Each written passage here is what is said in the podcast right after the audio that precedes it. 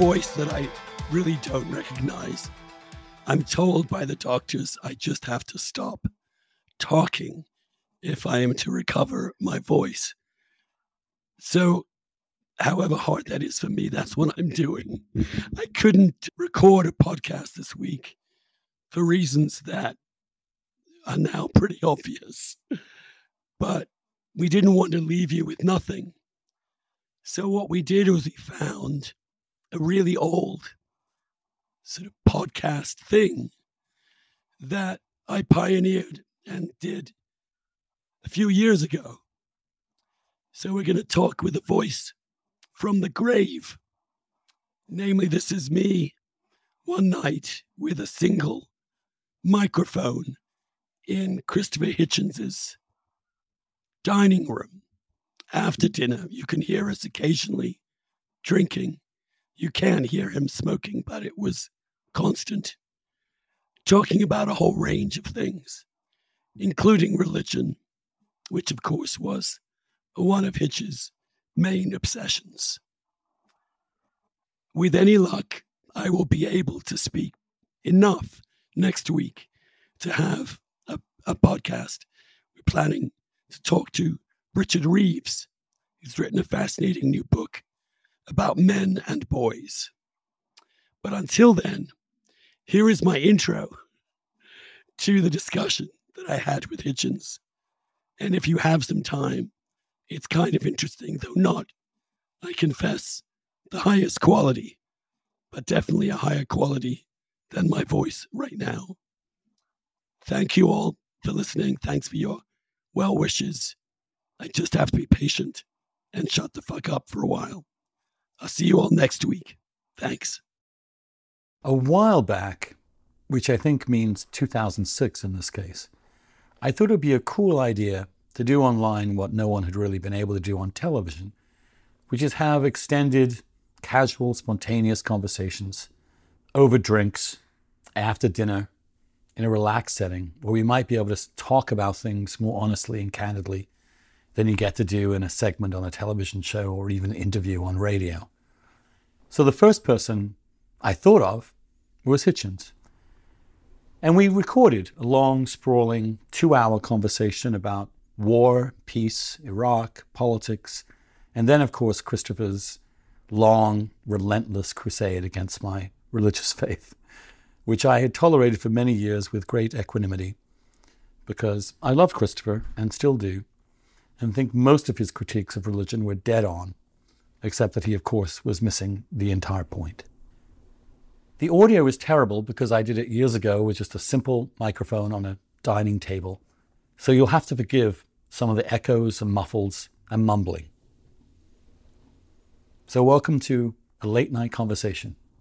Imagine yourself after dessert, after a lot of wine, some champagne, Hitch's on his Johnnie Walker Black, I am parrying his disquisitions. A conversation we had eight years ago and will never be able to have again. Enjoy. It's going coffee. You don't, you prefer weak? No, no, no, no, no. I'm just. I'm, I, I, I should have some wine as well. Of course. Just not. What colour would you like? Would you like a little? I'll Um, have some of it. I just, if this is okay, I just need to get. I'll get a glass. sure. The Oakeshott conference was hilarious. The reason I, I didn't get around to telling you was because my dissertation basically was about his theory of practice. And there were hints and guesses in his early work, his very later work. He was actually interested in religion as a part of practical life. He didn't think of it as some sort of, there was philosophy which was beyond. But religion was actually a way of living in the world. It was a way of overcoming Yes. the deadliness of doing that you put it and enables you to have some sort of sublime acquiescence to it. I, I was a bit tiny shard, and I read for my dissertation everything ever written. And it was my fifth chapter I hadn't written when I went to see him because I wanted the fifth chapter to be on religion. This is why I'm so, this conference is so exciting because almost everything, a lot of what I've discovered since he died is about religion. He just didn't publish it. Oh, very interested to know. But the reason he, he reminded me of him was because I said to him, it's a very difficult subject to bring up with somebody. And I said, you know, you, you seem to talk of Christianity as, a, as the critical, one of the critical elements of Western civilization. A big, a big fan of Augustine, hugely interested and influenced by. And he said, well, my problem with Christianity has always been salvation. He said, after all, who would want to be saved? It was very much like blessing. Right, yes, exactly. Well, it's also like being of the devil's party. Uh, all of these things. I mean, what puts one off is the thought that it could be true, which I think is, in a way, the final condemnation of religion. Is, is people, when they contemplate its victory, can't stand it. It's, it's much better as a private consolation or faith against the material world and its. That is that is what Oakeshott's. Also what Daniel Dennett is effectively saying is that it has its utility and it won't, can't possibly die out or let alone be repressed. But the, the, the real, the actual claims it makes as a church as a rule are not as false, but sinister. It's. I think that what he would say, and what I would say, is that what's sinister is the abs- is the is the deployment of dogma as certain. If if one takes the Lessing and Oakeshott sort of view of Christianity, which is ultimately God is unknowable, Then, then don't pretend to know. then then we cannot know. Or what we can know, we will hold with a certain humility and provisionality. I mean, one can know, for example, the Gospels exist and they represented a human being whose life can be either honored or dishonored, or to do so, yes, you can. But the further uh, implication of this is if you if you admit or concede or even claim that it's unknowable, then the first group to be eliminated from the argument are those who claim to know, yes, because they must be wrong. yes, Well, that that lets off quite a lot of people at the first floor of the argument, long before the elevator started moving Yes. upwards or downwards. I mean, it's those who say they know say that they know well enough to know what God wants you to read right. or who He wants you to sleep with or not. They, that- they, they, they proof- must be wrong. That is proof itself that they are wrong. Yes. And as well as being impossibly arrogant, coming in the disguise of modesty, Right. of humility, simplicity. I'm just a humble person doing God's work. No, excuse me. You must be either humble or doing God's work. You can't know what God's work would be. Right. Don't don't try your modesty on me. Right. And once one's made that elimination, then everything else becomes more or less simple. My problem But it's still begins there. It's still religion. But it's still a religion. Or maybe a faith or a cult. Yeah, faith. But my problem begins only when that's out of the argument. We've agreed with that's nonsense. Say, well, That is nonsense. but then then one can start arguing and say, well, I would say it would be wrong to wish it were true. In other words, those who tell me, if only you would be accepting, you'd see that the Prophet Muhammad brought a final revelation which needs no improvement. Why would I want that to be true? Right. There's no need for any further discussion. They, Right. they tell me with bright eyes, looking at me, if you only, you'd be so happy if you'd agree. Well, they I would be so miserable. If But the truth is that they are. Well, the truth is a certain kind of person is deliriously happy upon hearing that and persuading himself that he's that he's saved or that. I mean, the, the, the, empirically, the experience of the saved is unquestionably deliriously happy. yes, but why are people trying to drive one towards the position of Ayn Rand? And thus to regard religion as a crutch for the pitiful and the inadequate, and, the, and those who have no real mind and no personality and uh, who must Well, you could say a depend. certain form of a It's a certain form of self. That's what they're, they're claiming It that is Ayn Rand is right.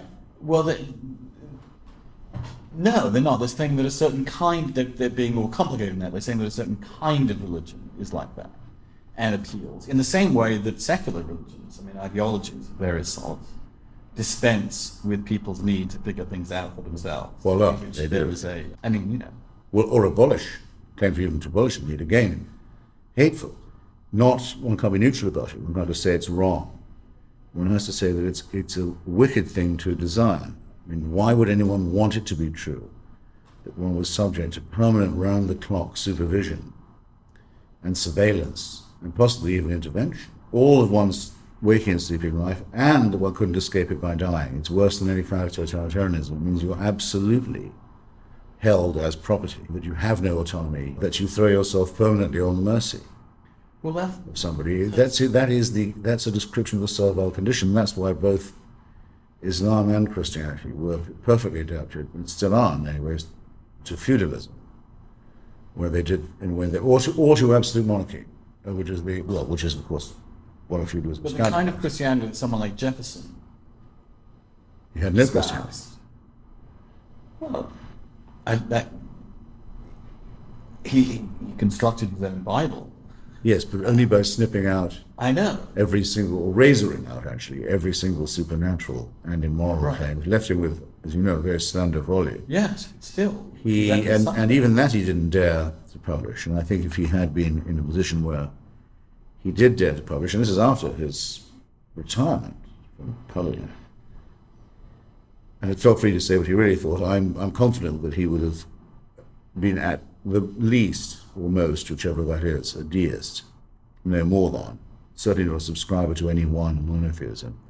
And in his braver moments, I think it's very clear from his correspondence and his reflections that he he had he'd had the experience of being a non-believer and had not been able to forget it. But a lot of a lot of people with faith have had that experience. Of of, Unbelief. Of unbelief, of course. Well, there's a prayer, mean, there- there's- famous prayer, "Lord, I believe, help thou my unbelief." It's a, an old paradox in this case, Christian one. And there, there's also there's also the sense that, that if you strip religion of dogma, i.e., its big truth claims, and stick to it as a, we should be talking about the war, but as a, if one thinks of, if one, if one, if one understands mystery to be at the core of it, in other words, that one is worshiping something one cannot understand, which requires a certain letting go of it, and in which its best expression, therefore, is something like ritual, verb, wordless, Then you end up there's a reconciliation to, to immortality. I mean, then you end up where Simon Blackburn, who I think we both know slightly, we know his work. I know he was published in the New Republic, perhaps not in your time, but professor of philosophy at Cambridge, author of a very good recent study of Plato, puts it, so religion is a, fos- is a fossilized philosophy. It's philosophy with the, with the questioning left out. It's, it's something that's become instated, no longer is subjected to any further philosophical inquiry. Well, why would that be, from any point of view, a desirable thing? no, because philosophy doesn't help you live. I mean, it doesn't. It The only thing is the reflection on why, well, philosophy's three main reflections are, or questions are, why are we here? And what would be justice? And what, if we can answer those two questions, what, what would be a just city, a just public? Are, but philosophy can continue. Can one can be a philosopher and continue to maintain those are imponderables. and he and they also make that discussing them and understanding them does not make it easier to live. To live. By no means, it's not, but it's not supposed to be. No, it's not supposed to be. Its Well, religion- goal is its own sake. Of religion is to make it easy. Re- religion is the practical impulse. It is how do we live? How do we get through the day, knowing that we could die tomorrow, knowing that Yes, we are we are mortal beings. How does the belief that, say, Jesus was born of a virgin help you to do that? It may that particular belief may not. I would say cannot. The totality. it's- it, it obscures the view of the question. It negates the It it can. negates questioning because it, it de- depends upon certainty and upon acceptance of unbelievable evidence with no reasoning. It, it's a corruption of the whole idea of having a mental process or an inquiring mind. It's a recognition that at some point there are some things that are beyond our understanding, and an acceptance of that, and and then it is then it is then there is a content to that acceptance, which can vary from faith to faith. Now you remind me of what Dr. Johnson said to somebody, I forget who it was, who said, Well, I, I, I'm willing to admit the existence of the external world. And Dr. Johnson said, Well, you'd better. to someone say, Yes, I accept that there are some things that can't be known, or accept that there are some things that are important. Yeah, well, they should. What choice do they have? The choice they have, offered by religion, is not to accept them, to say, Actually, no, we know. We know there was a creation moment. We know why it was. We know what was intended by it. We know that its reigning deity knows what we should eat, how we should mutilate our genitalia, how we You should. keep, you keep it. Well, It's a claim to extra. It can be Extraordinary level There is a of- level. of- there are there are very there are there are difference there are there are differences in degree and kind of religious experience, and one of them is yes, I would I the kind of thing you're talking about. I would understand to be fundament, a, a fundamentalist version of religion, but I I absolutely refuse to believe that that is the only form of religion imaginable, or that the only form of religion that actually exists, or the only form of Christianity. Makes me laugh when people say fundamental because what it means is you believe that these books are the Word of God. That's what fundamental means, fundamentalist means. But if they're not, then in what sense are you religious? If I ask you. No, You can say that they are you. If I- inspired. I, say, if someone says to me, I'm a Catholic, I say, fine. Do you, does this mean that you believe in the following, in the transubstantiation of bread and wine? On the whole, they'll say, well, you don't have to believe all of that. Now, excuse me, that may be possible now, but there would be no such thing as the Catholic Church if people had not been forced to believe this, compelled to believe it, and it's, though I doubt it myself, I really do doubt it, may have actually believed it at the time. Without it, what have you got but some menu of spirituality options that you might as well have as a Hindu? Well, you can have as a Hindu, I think, or uh, in some respects. Although Well, the I kind of way of life that one might describe as being portrayed in the Gospels as, as a way to live is a little different than, than than Hinduism, for example, or Buddhism. Although I think you know, I think there are overlaps. But Andrew, I wouldn't bother with this. I wouldn't. I would let these beliefs exist in a parallel universe, except for argumentative purposes and dialectical purposes. It's nice. I enjoy discussing with Jesuits. Nothing can be more agreeable. No, I'm serious. But Who's that? You have a friend, right? but as I would with you know a Hegelian or or a Randian or any of the above, but much more than Hegelians and Randians. These people want to influence my life. It, it's not that I believe Well, I this, agree, and but I'll be saved. my by it. They say, is- well, no, I'm, I want your children to be taught. No, no, no. My point is Things that are not true. The kind of religion I'm talking about, because it is much more aware of the originality of its own knowledge, is a much humbler approach to the divine. And certainly, if someone like me would say, This is what I believe, but even I understand that at some level I cannot give you reasons for this. I cannot explain it entirely. I think this is how I'm trying to figure it out for myself. The last thing on earth such a religion would do is to try and tell you how to live your life. Now, I understand that most religions are not that way, but I am trying to say that at some level, some way of being at peace with one's own mortality and have some understanding of what the why we're here does not necessitate, even though it's often accompanied by, the desire to control anybody else's life. But I don't see Jesus trying to control anybody why don't you let life. me? Why don't you let me make the assumption or, or make the claim that I take the words of the positions of a, a true believer seriously and, and that I respect them? When I examine these beliefs, I find that they cannot be private. It is not possible for someone to really believe this, and especially its redemptive I understand. Character, without and watch me go straight to hell. They, they would not see be. They would be. They would be failing in their duty. They must save me, even if it means killing and burning me. Not if they, not if what stops them is their understanding of their own doubt. How can this be allowed if you Doubt and you faith know, can if you know. God's will? You don't know it. You think you know it. I mean, when I was a Marxist, when I was a Marxist, I used to think, or sometimes, was tempted into thinking, look, people may not realize they need this, but they really do, and the consequences of well, there, not adopting That was a religion that you had. Well, it was not a religion in the sense that I accepted, but I'll, I'll take it as a dogma. Right. The feeling one had was many people don't seem to want what we're telling them, but the consequences of not adopting an international socialist system would be so bad Yeah. that one might have to give people the occasional nudge you know, for their own good. And in fact, No, it's not. I mean, the Grand. Marxism has its its glories. Its I think it, its principal failing must have to be accepted as that. It was the idea of false consciousness. But You know, haven't- Ratzinger people has, just haven't Ratzinger realized. it. has this concept too. I mean, he gave this astonishing talk in Dallas in 1991.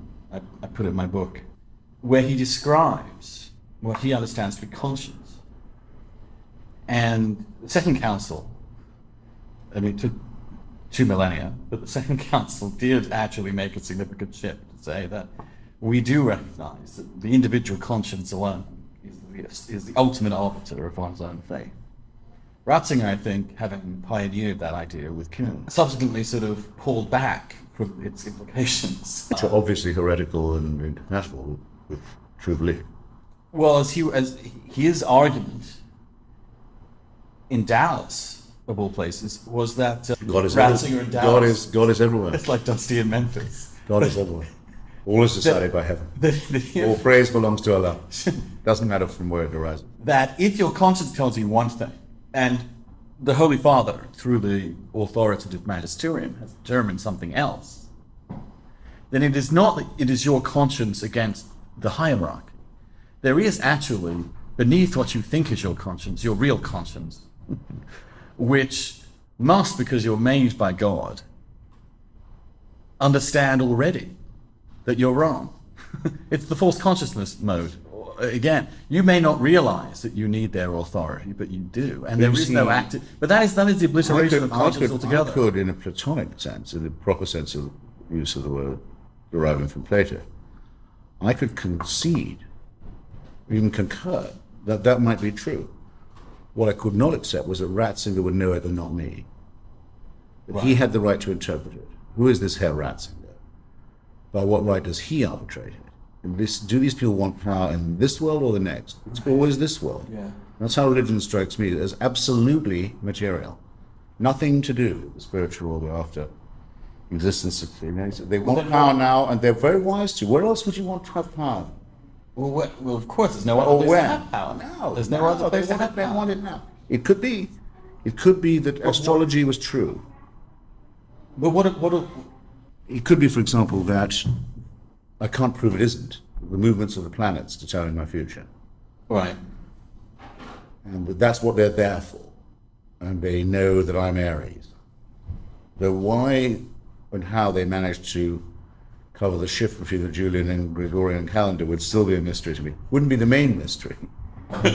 Okay, let's agree. Uh-huh. The planets know my future and they determine it. I could agree to that, and I could agree that there could be a computer in a building I'd never seen I could also do that. that that was running this permanent experiment. It was my life being lived by me. It was a computer that was predicting it day by day before I could see it. Once I could see the computer, it wouldn't be true. Right. Once I'd read my horoscope, it wouldn't be true, by definition. So all the other perfectly brilliant arguments against astrology, such as identical twins don't have the same future, most of the planets weren't discovered when the zodiac was drawn, many other such objections, uh, as nothing to me. No one can tell me that they know what the planets are doing. Right. So there couldn't be an astrological priesthood. So ever since I had learned to think in the least, and from my other things seen through astrology, I saw through everything else in much the same way. It could be the case. I I'm not, and no one else is clever enough to So- tell me it isn't. But I'm, no one is clever enough or moral enough to tell me that it is. So we, I, I re- I return to my point. We begin by excluding those who claim to know. That's, and I, I think that's that is Occam's razor, the greatest medieval school now. In, What about in- in including Catholic- those who, who, who, who?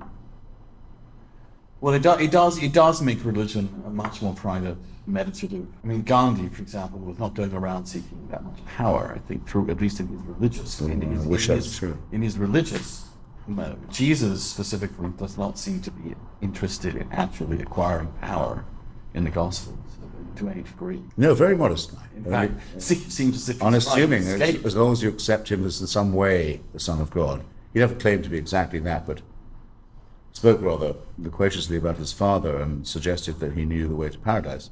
As long as you accept these incredibly arrogant claims on his part, he's a very modest guy. Almost unassuming, self-effacement. Well, the question He's not is- like the Prophet Muhammad, No, really no. interested in material gain, warfare, spoil, conquest. No, not like that. at all. Gandhi, I think, was a bit more ambitious than you allow.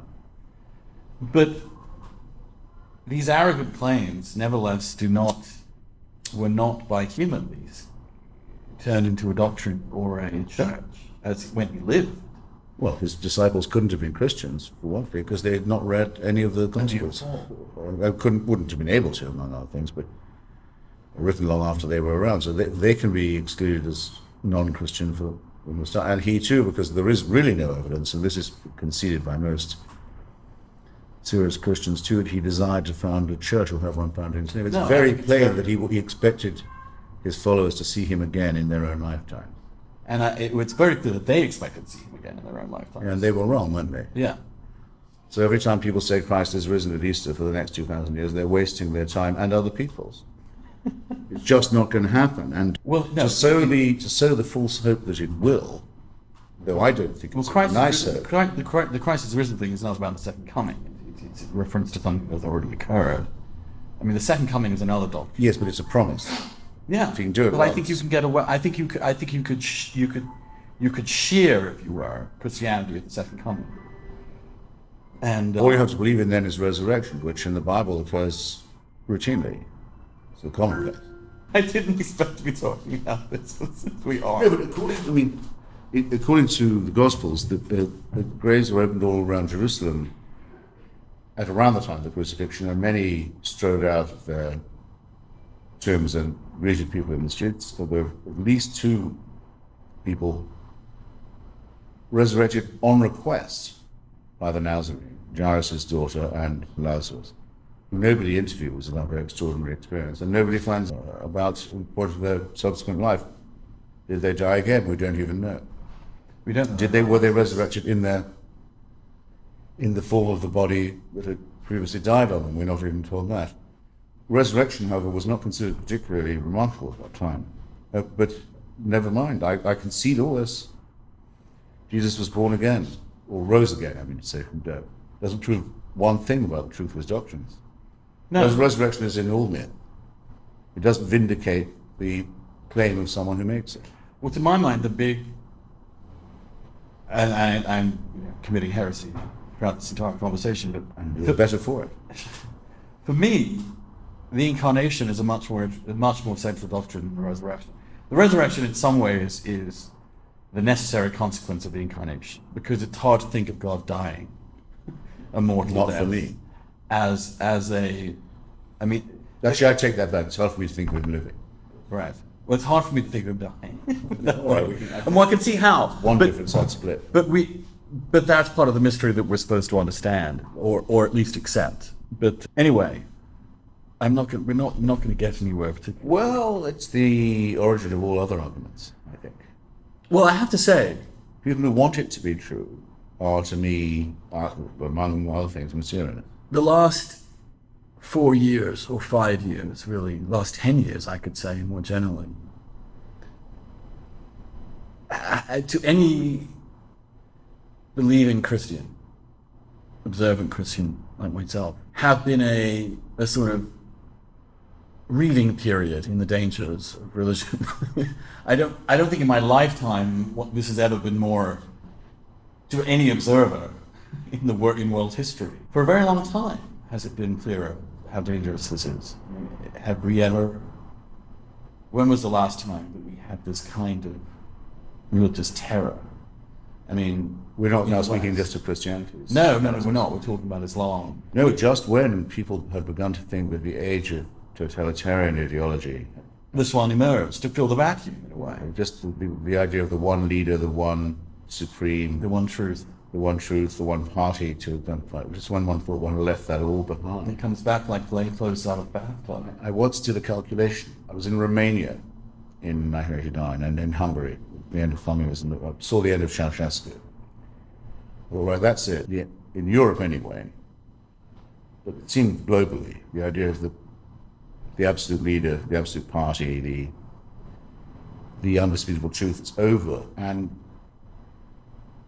maybe our future will be a little bit banal. I remember reading the Fukuyama stuff and thinking, probably true, but, a little, live with it. but a little tedious. Absolutely live with it. How bad is the idea of you know essentially a market economy and essentially a political pluralism? Um, Right. Uh, you know, as someone who had once had utopian opinions, I didn't feel pumped up by it, but I, I thought it was doable. No, And- the, and the I- I 90s it- were, I- the 90s were a very livable decade. And people talked about the mass stage. the peace did of it. Remember that expression? I do. Now think of all the money we've been spending on the Cold War, we don't have to spend any more Right. and on the weaponry. Think furthermore, which we now count seriously, about the better uses for it. The, the long neglected crisis in Africa, the problem of AIDS, the general problem of poverty and deprivation, the failure of other societies to caught up with whatever we want to call it, the, the market pluralist model at a minimum. Well, we have all this chance now. And that, I calculated once, I don't remember how many days it went on, but I think it was 120 days of this illusion. Not very long for illusion. And Before Slobodan Milosevic invaded Bosnia, we'd overlooked this little Right. dictator in the Balkans, and Saddam Hussein abolished the existence of Kuwait. Not invaded it, as some people say, but it annexed it, annexed it and said a member state of the United Nations, a member state of the Arab League and the Islamic Conference no longer exists. It belongs to me personally. With my crime family, ah, how interesting. Yes, but two mafia bosses, one in the Balkans and one in Iraq, do not make a new wave of ideology. No, they don't. But both of them were supported by their local religious authorities. In Milosevic's case, the Orthodox Church, and in Saddam's case, by at least the same ulema in, in Baghdad. And, and while all this was going on, and we were confronting it, coming up on another track, slightly to the outside, but, but something that had been noticeable before 89, but had become actually noticeable most on February the 14th that year, with the fatwa against Salman Rushdie by, by the theocratic head of the foreign state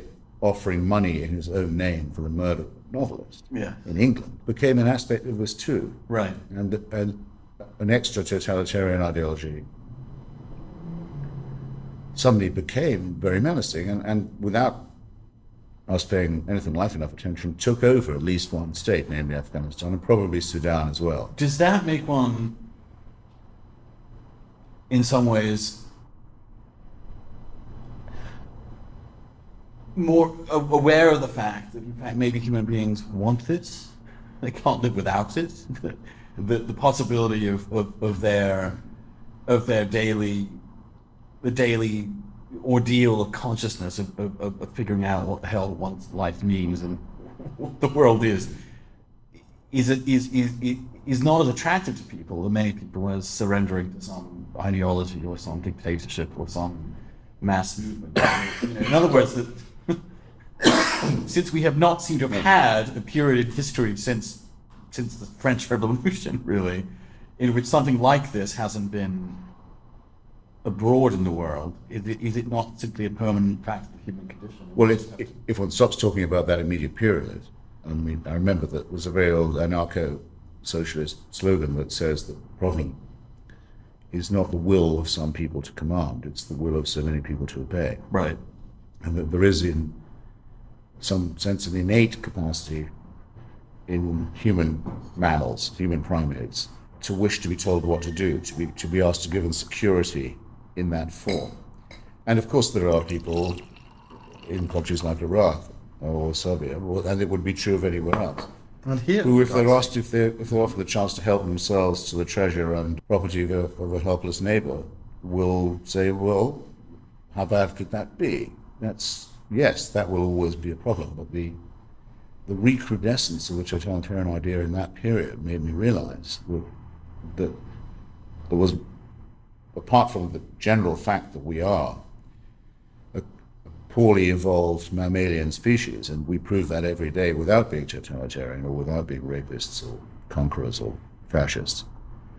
A specific locatable problem which has preoccupied me ever since, namely that all of these regimes, Saddam Hussein's regime was very sectarian, based on a minority of a Sunni minority. Milosevic's regime was a, based on a Serbian Orthodox minority uh, trying to kill Muslims in Bosnia. And Al Qaeda's friends in the Taliban in Afghanistan hated probably more than anything else the Shia and acted accordingly in butchering them, as, as you can tell by seeing what happened to the Hazara population in Afghanistan, or to move it outside the world of Islam to the Bamiyan statues, the, the Helleno Buddhist sculptures Afghanistan's antiquity. But for all these discrepancies between and among themselves, they have one absolute thing in common visceral loathing of the United States. for its pluralism, for its secularism, for its For its constitution, primarily, right? well, no, I would, I would have They can't dislike America for its religion. I would also no, its- certainly no. You know, It would be, it is done. People do say, oh, well, because George Bush believes in God, he's as much of a theocrat as Osama bin Laden. Let's leave all that crap to one side. No, I think also one would have to say for its hedonism, Right. whether it not only is a dominant power in the world and a global force, enjoying it but it's yeah, but it, it, so it doesn't. You know, it, it's having such a good time, it barely notices how other people live. By the way, that's I think a very powerful cause of resentment. Right. But phrased by these people as well, it's basically run by a load of Jews Right. and dykes and faggots and entertainment moguls and, and heartless tycoons. A sort of Brechtian parody of, of an opulent blue Why collar not? state. Yeah, but, but certainly also a, a disgust of that kind accompanied by a hatred for its existence, not for its policy, but for its, its existence. And that, at that stage, the I began to, I began to realize that many of the criticisms I'd myself made of the United States, none of which I would take back, or of its policies and many of its statesmen, were no less valid than they had been, but were to be considered in this light. And I think that's the lesson successively of what happened in the Balkans, in the Gulf, in the Hindu Kush, and beyond, because these ideologies, especially the latter one, are potentially toxic everywhere. The, the, I mean by that the Islamic Jihad. idea. Right. It's, it's, it doesn't exist in absolutely every country in the world, but it is a threat in a large number of countries beyond the, the zone of historical Islam itself, including in our country of birth. Yes, more so. It, it seems almost. I mean, I just read this Pew poll about the attitudes of Muslims in Europe and in Britain. They seem to be more hostile to Western pluralism in Britain than they are even in Germany. Yeah, I believe I have an explanation for that too, though I could well be wrong. There's a wonderful essay by Sigmund Freud called The Narcissism of the Small Difference, and it, it has to do with the way in which divisions that are invisible to the outsider, as between, say, Sinhala and Tamil in Sri Lanka, or Protestant and Catholic in Northern Ireland, are everything to the people who live there. Right. The, the least thing is the one that divides them. Right. If you were a Zulu, say, or a, a Han Chinese who go to Belfast, what are they fighting about? Right. This seems preposterous, but to them it's everything. It's all, in many ways, all they know. It's what gives them identity and Right. It's like when someone someone asked me, "Why didn't you become an Episcopalian?" And I said, "You have no idea. I, no, I, I could sooner become a Muslim. I mean, in a way." yes, and and this translates. I think I'm only I'm translating it very roughly into the state. Those who are far from the action, as say is a Muslim in Belgium or Norway or Coventry. or Coventry, feels he has a great deal more to prove. Right. He doesn't live in Chechnya. He only reads about it. He doesn't live in Yeah, there's a Kashmir. stra- there's a strange- He has to be more affirmative. There's the something further he is about from the there's, field. there's a dynamic between modernity itself and the primordial resistance to it, right? I mean, the, the, some of what we're talking about in terms of this religious fundamentalism and its political ambitions seems to have intensified in modernity. It's, I mean, these, these the hijackers were. It's not as if Bin Laden had no knowledge of the United States, nor that Muhammad Atta was not aware of what this was like. It was almost the more, the closer they get to it, the more repelled, the more they have to force it out of their consciousness and destroy it. This is famously true of Said Qutb, Right. He was uh, one of the founders who appears to have been, it's actually very fascinating, originally drawn to the United States precisely by the magnetic elements that draw everybody to it. right.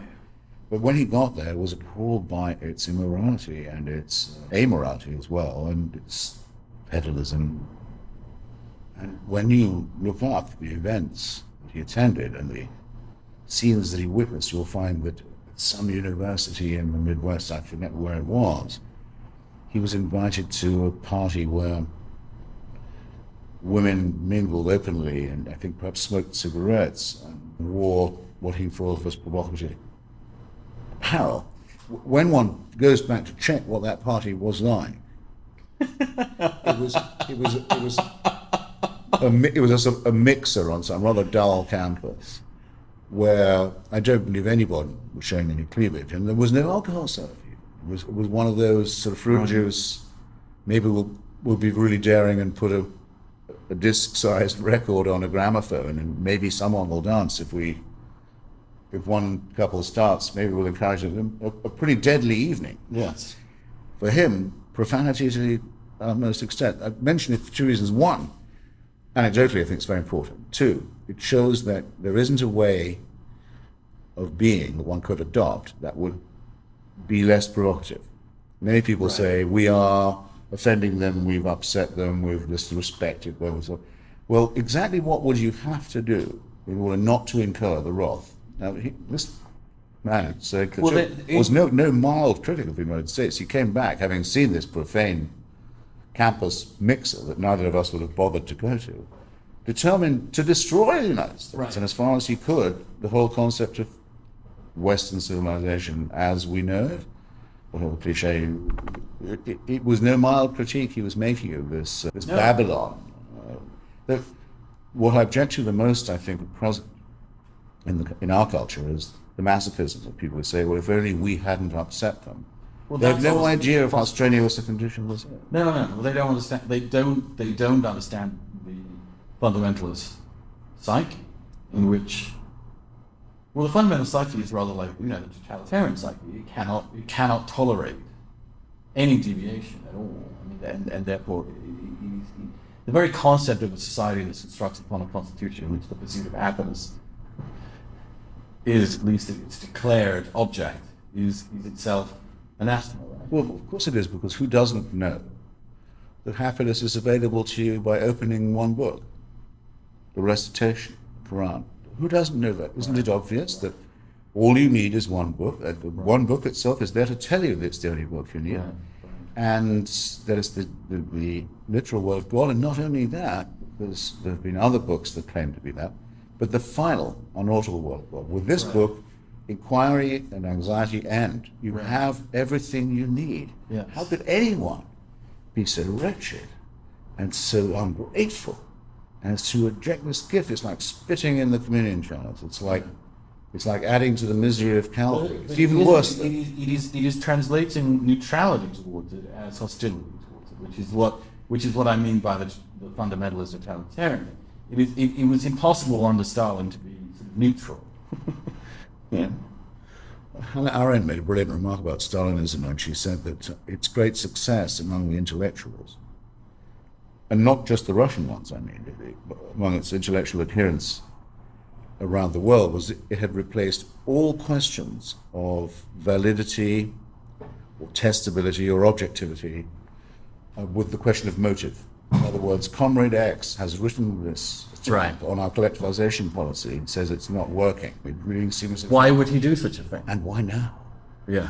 Why would he do it? And who put him up to it? Right. How would that be? And that, you know, that mentality you can find very, very still. And what is the origin of that mentality? Mentality is, is the. Is The origin of that mentality is religious. It's yes, the- but that's what is religion? is what is religion in your That's view? the inquisitional mentality. I If understand. you can't find heresy, you have, must go and look for it. Right. But what, leaving me out of this for a minute, in your view, is the human need that that is fulfilling, that you seem, uh, that you seem to have no use for? The need for certainty, Right. and therefore for security. Which For means that they are, which means that they are insecure. Which means that they are afraid. I mean, I do think there is a connection between a sense of dislocation, a sense of beleaguerment, a sense of loss, and an attempt to repair it with, with absolute certainty. I mean, I think there is a relationship between those two things. No, common to all such systems, including the secular ones, is I would exempt fascism because it had no canonical text to speak of except the liturgic garbage of Mein Kampf. Right. But with, some- with, with communism, crazy 19th century racial eugenics. or with Gobineau, or Right. yes, or or others. Am I right in saying no? What, the mess? No, uh, sorry, strike that. Or with uh, certainly Gobineau, Rosenberg, ethnic theorists and crackpots. Right. And people measuring bumps in people's Yeah. skulls. Phrenologists, crackpots. I mean, fascism is an unbelievable intellectual degradation. But with, certainly with communism, with the Catholic Church, well, the Christian Church to begin with before the schism, any revisiting of the canonical text makes people extremely nervous. And great attempts are made to either bury things in libraries or to burn them. Except I think you are ignoring large sections of, well, I will speak about Christians, in which this is not. I mean, for example, the monastic life, in which one can see people having no interest in controlling the world whatsoever, and in withdrawing from the world in order to pursue what they think is God's will, in which they seem to be abnegate, or, or a figure like St. Francis, whom one cannot even begin to accuse of seeking power, or even to control anybody else's life. And similarly, Jesus. I mean, I think you have to concede that there are two forms. I, I completely agree with you that this element in religion is, is integral to it, it's part of it, it, is a constant, but I don't think it exhausts the entire arsenal of, of religious activity or thought. I have no knowledge of the real existence either of Jesus of Nazareth or of St. Francis of Assisi, who may very well have been a great avian demagogue. But I do know, I, I do know that the I do know that it would be quite false to say that the Franciscan order saw no influence in the world. Well, because human beings, uh, along with all the other orders, what I'm very interested first in the accumulation of property, second in the administration of local government, and third in the promulgation and proselytization of the faith. I don't think they at all renounced the world. I, I believe it may have been their ambition. well, that's, that's merely to say, fact- that's merely to the say that, in point of fact, the world cannot be renounced. The But- world, the world is yes, as it is. but insofar as it can be, many have tried, and to dismiss them as not religious, or to conflate all of them with the Grand Inquisitor, seems to me to miss a very large swath of religious. Compared all of them with the Roman Spirit. I mean, if if But even Saint Simeon, one of them no, did. if, Saint, if, one- one if of them- Christianity wants to be identified with Saint Simeon of Stylites, whose site of whose supposed pillar I once visited in the, the original territories of early Christianity, Eastern Christianity, which is the real origin in, in northern Syria, and decided to mortify himself and withdraw from the world by standing on top of a pillar for 40 years. It doesn't bother me. It seems like a waste of life and a waste of mind and a terrible waste of energy. But why would you and- care? And, and, well, exactly. Why would you I- even go if that that's, far? If that's what it was, it's fine. Let him go and do that. Just as I don't mind if some hippie goes off to start a, a commune and live entirely on nature and have his wife have her baby on a wooden table. Doesn't bother me at all. Christianity does not give me that option. It wants to save my soul. It wants to tell me that my children must be taught garbage in the schools in the 21st century in the United States. It wants to tell people that condoms are worse than AIDS. Some of them do, not all. I'm sorry, the authoritative ones do, the leadership does. The others who've become, I have to say, I agree with you. Church of England, for example, have become more or less a humanist, bleating huma- you know, organization that stands for nothing. That's been coming to No, I right. think that, Fine. I think that's way too dismissive. I mean, it is, it is perfectly possible to say that it's way too lenient. it's perfectly possible to say that one believes in the doctrine, in the teachings of Jesus, that one attempts to inculcate them in oneself, that one appreciates and has come to terms with the mystery of his incarnation, one wishes to commemorate it through the sacraments. Well, Um, and just, just, just, I'm just, Well, I'm not am hearing- just, I'm just. I'm not hearing this for the first time. I'm sure you haven't. I'm sure you're not. But in, without attempting to control anybody else, without attempting to impose it on a single other soul, and without even, I mean, for example, I, I think of many of my lay Catholic peers or friends or family, and I, I do not think that the fact that they're not running around trying to convert every single human being they meet, which is they're not, with religious not. for them, their faith is for themselves and the people they love, and for them it is the truth, but it is held with much less certainty and much less intolerance than some other people. Now, I think that comes to some extent from being able to live with doubt, the, the psychological and spiritual reserves that allows one to live in the middle of confusion and yet not to abandon faith. It is, it is, it is a sign of weakness that one has to translate religious experience into a set of inviolable doctrines, which must, by necessity, and I understand the point you're making, by logic, be required to be applied to everybody else with whom one comes into contact. But it's not the only form of Christianity. But, It's not the only form of faith. but just to respond to those in reverse order, well, it would be very surprising if Christians were not assailed with constant down because the worldview of their church has been repeatedly challenged and overthrown ever since Galileo and extending to our own day with Stephen Hawking, that, and and including matters And of that course are- Darwin. and, and to say nothing of Darwin, no, but including matters that are not to do with the the magisterium or the spiritual at all, but are to do with actual questions such as whether the sun goes around the earth or not, whether Right. we live in a man-centered or an earth-centered universe. These things have been decided. Christianity couldn't, could not now, I think, reinvent it.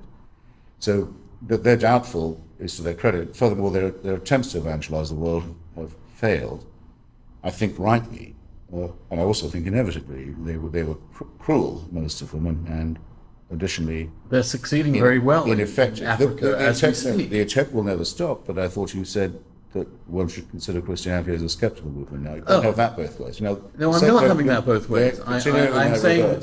I'm saying Well, that just continue- inevitably, inevitably, the kind of faith I'm talking about is not going They to won't, of course, they'll never quite give it up because there's no point to them if they do. But just to finish my reverse, the other reason we, without which we would never have heard of Christianity was it happened to be adopted as the official state ideology of the Roman Empire, a rather great stroke of luck, Right. which made it somehow compulsory for people. Well, entirely compulsory for many. And uh, going back to your view about the transcendent refulgence of the of the Nazarene, I don't believe a word of that. He he quite plainly believed that the world was going to end quite soon. Rather looked forward to the prospect. Thought that he would be a big feature of that event, and inculcated this belief in other people. That No, that the, the, we do not know that. well, we know that the people who wrote Christopher, we know the people who wrote the gospel attributed that to him. Well, then, look, Um, you're not going to trap me into saying the Gospels are true. I don't think they're true at all. I think it's a word. think it was entirely made I think that the entire thing. didn't even the exist. entire thing, whether it existed or not, the Gospel account of his life is, of course, an absolute fiction. I, I'm, you're Absolutely. You're not, you're not get well, a- an absolute confection, jamming together of mutually inconsistent and weird accounts written. ma- ma- you- If you now tell me, hey, are you resting yourself on the gospel? I'm saying, Andrew, please don't make my point for me. That is what Christianity, however, does depend upon. And, and there is one thing on which they very certainly agree, where it makes no sense at all. A moral advice such as take no thought for the morrow, don't care about clothes or wealth or investment or your children or anything for the future. Why bother? This is immoral advice. Anyone who took it would be highly irresponsible at the best. Yes. It only makes sense if you believe that there is no point in doing this. If you take the James Watt view of the national parks, why preserve anything when it's all coming to an end? Well, the, the, because This is positive. because- This is wickedness. Because it will come to an end because you are going to die, and you and I are not going to be here in fifty years' time. Neither we will end. Well, I'm holding out for stem cells myself, particularly embryonic ones, because apparently they last longer. No, no, of course, they, I, you- no one would. No one argues more strongly than me that we are born. In, we're, we're born into a losing struggle, as is our cosmos. Certainly, our universe. Of course, it's if, for all we know, the heat death of the universe, which so is a certainty, might occur before we die. Isn't it a more logical thing to surrender to that and accept it rather than fight it? No, not as long as one, not, not as moral advice, no, to say, in that case, what is the point in preserving a surplus from the harvest and trying to make sure that the next one will be larger because one has children, say, because of other people to be fed? Uh, but Jesus or to- or to- or to develop- and and and, and Well- instructed his disciples to abandon their own children Immoral advice, and abandon their own families. Immoral advice. Does the, does the church, abandon their does, own. Does, No, the church doesn't. the church do the imitation of it's a- Christ in this way? You see, They do not. It's an impossible doctrine. It is an And uh, absolutely you're doing, impossible my, you're doing my work for me. It's, No, I'm it's, not. It's either morally, it's either morally incoherent or it's actually wicked. But as a as a precept for Or- morality, it's utterly void, null. Or, or it is truer than anything that you've said it. Or it is the only sane response to living as a mortal. Now, it may be that we It's are, too- as, it's mortals, too- as mortals, incapable of. It's too man-made. It's too obviously man-made for that to be true. Why? And it bears, as Darwin says about our species, the, the lowly stamp of its origin. You can tell it's man-made, as you can tell with the Quran as well, and with the Torah and the Talmud. This is the work of fallible mammals, course. and it shows. Of course, the Well, that's who- all there is to be but said no, there isn't. The people who wrote those, who wrote down the oral history of this figure that they knew, Copied down from other copied down fragments. from others or whatever. Inserted the, later. The hundreds of various. Have you read Bart Ehrman's book?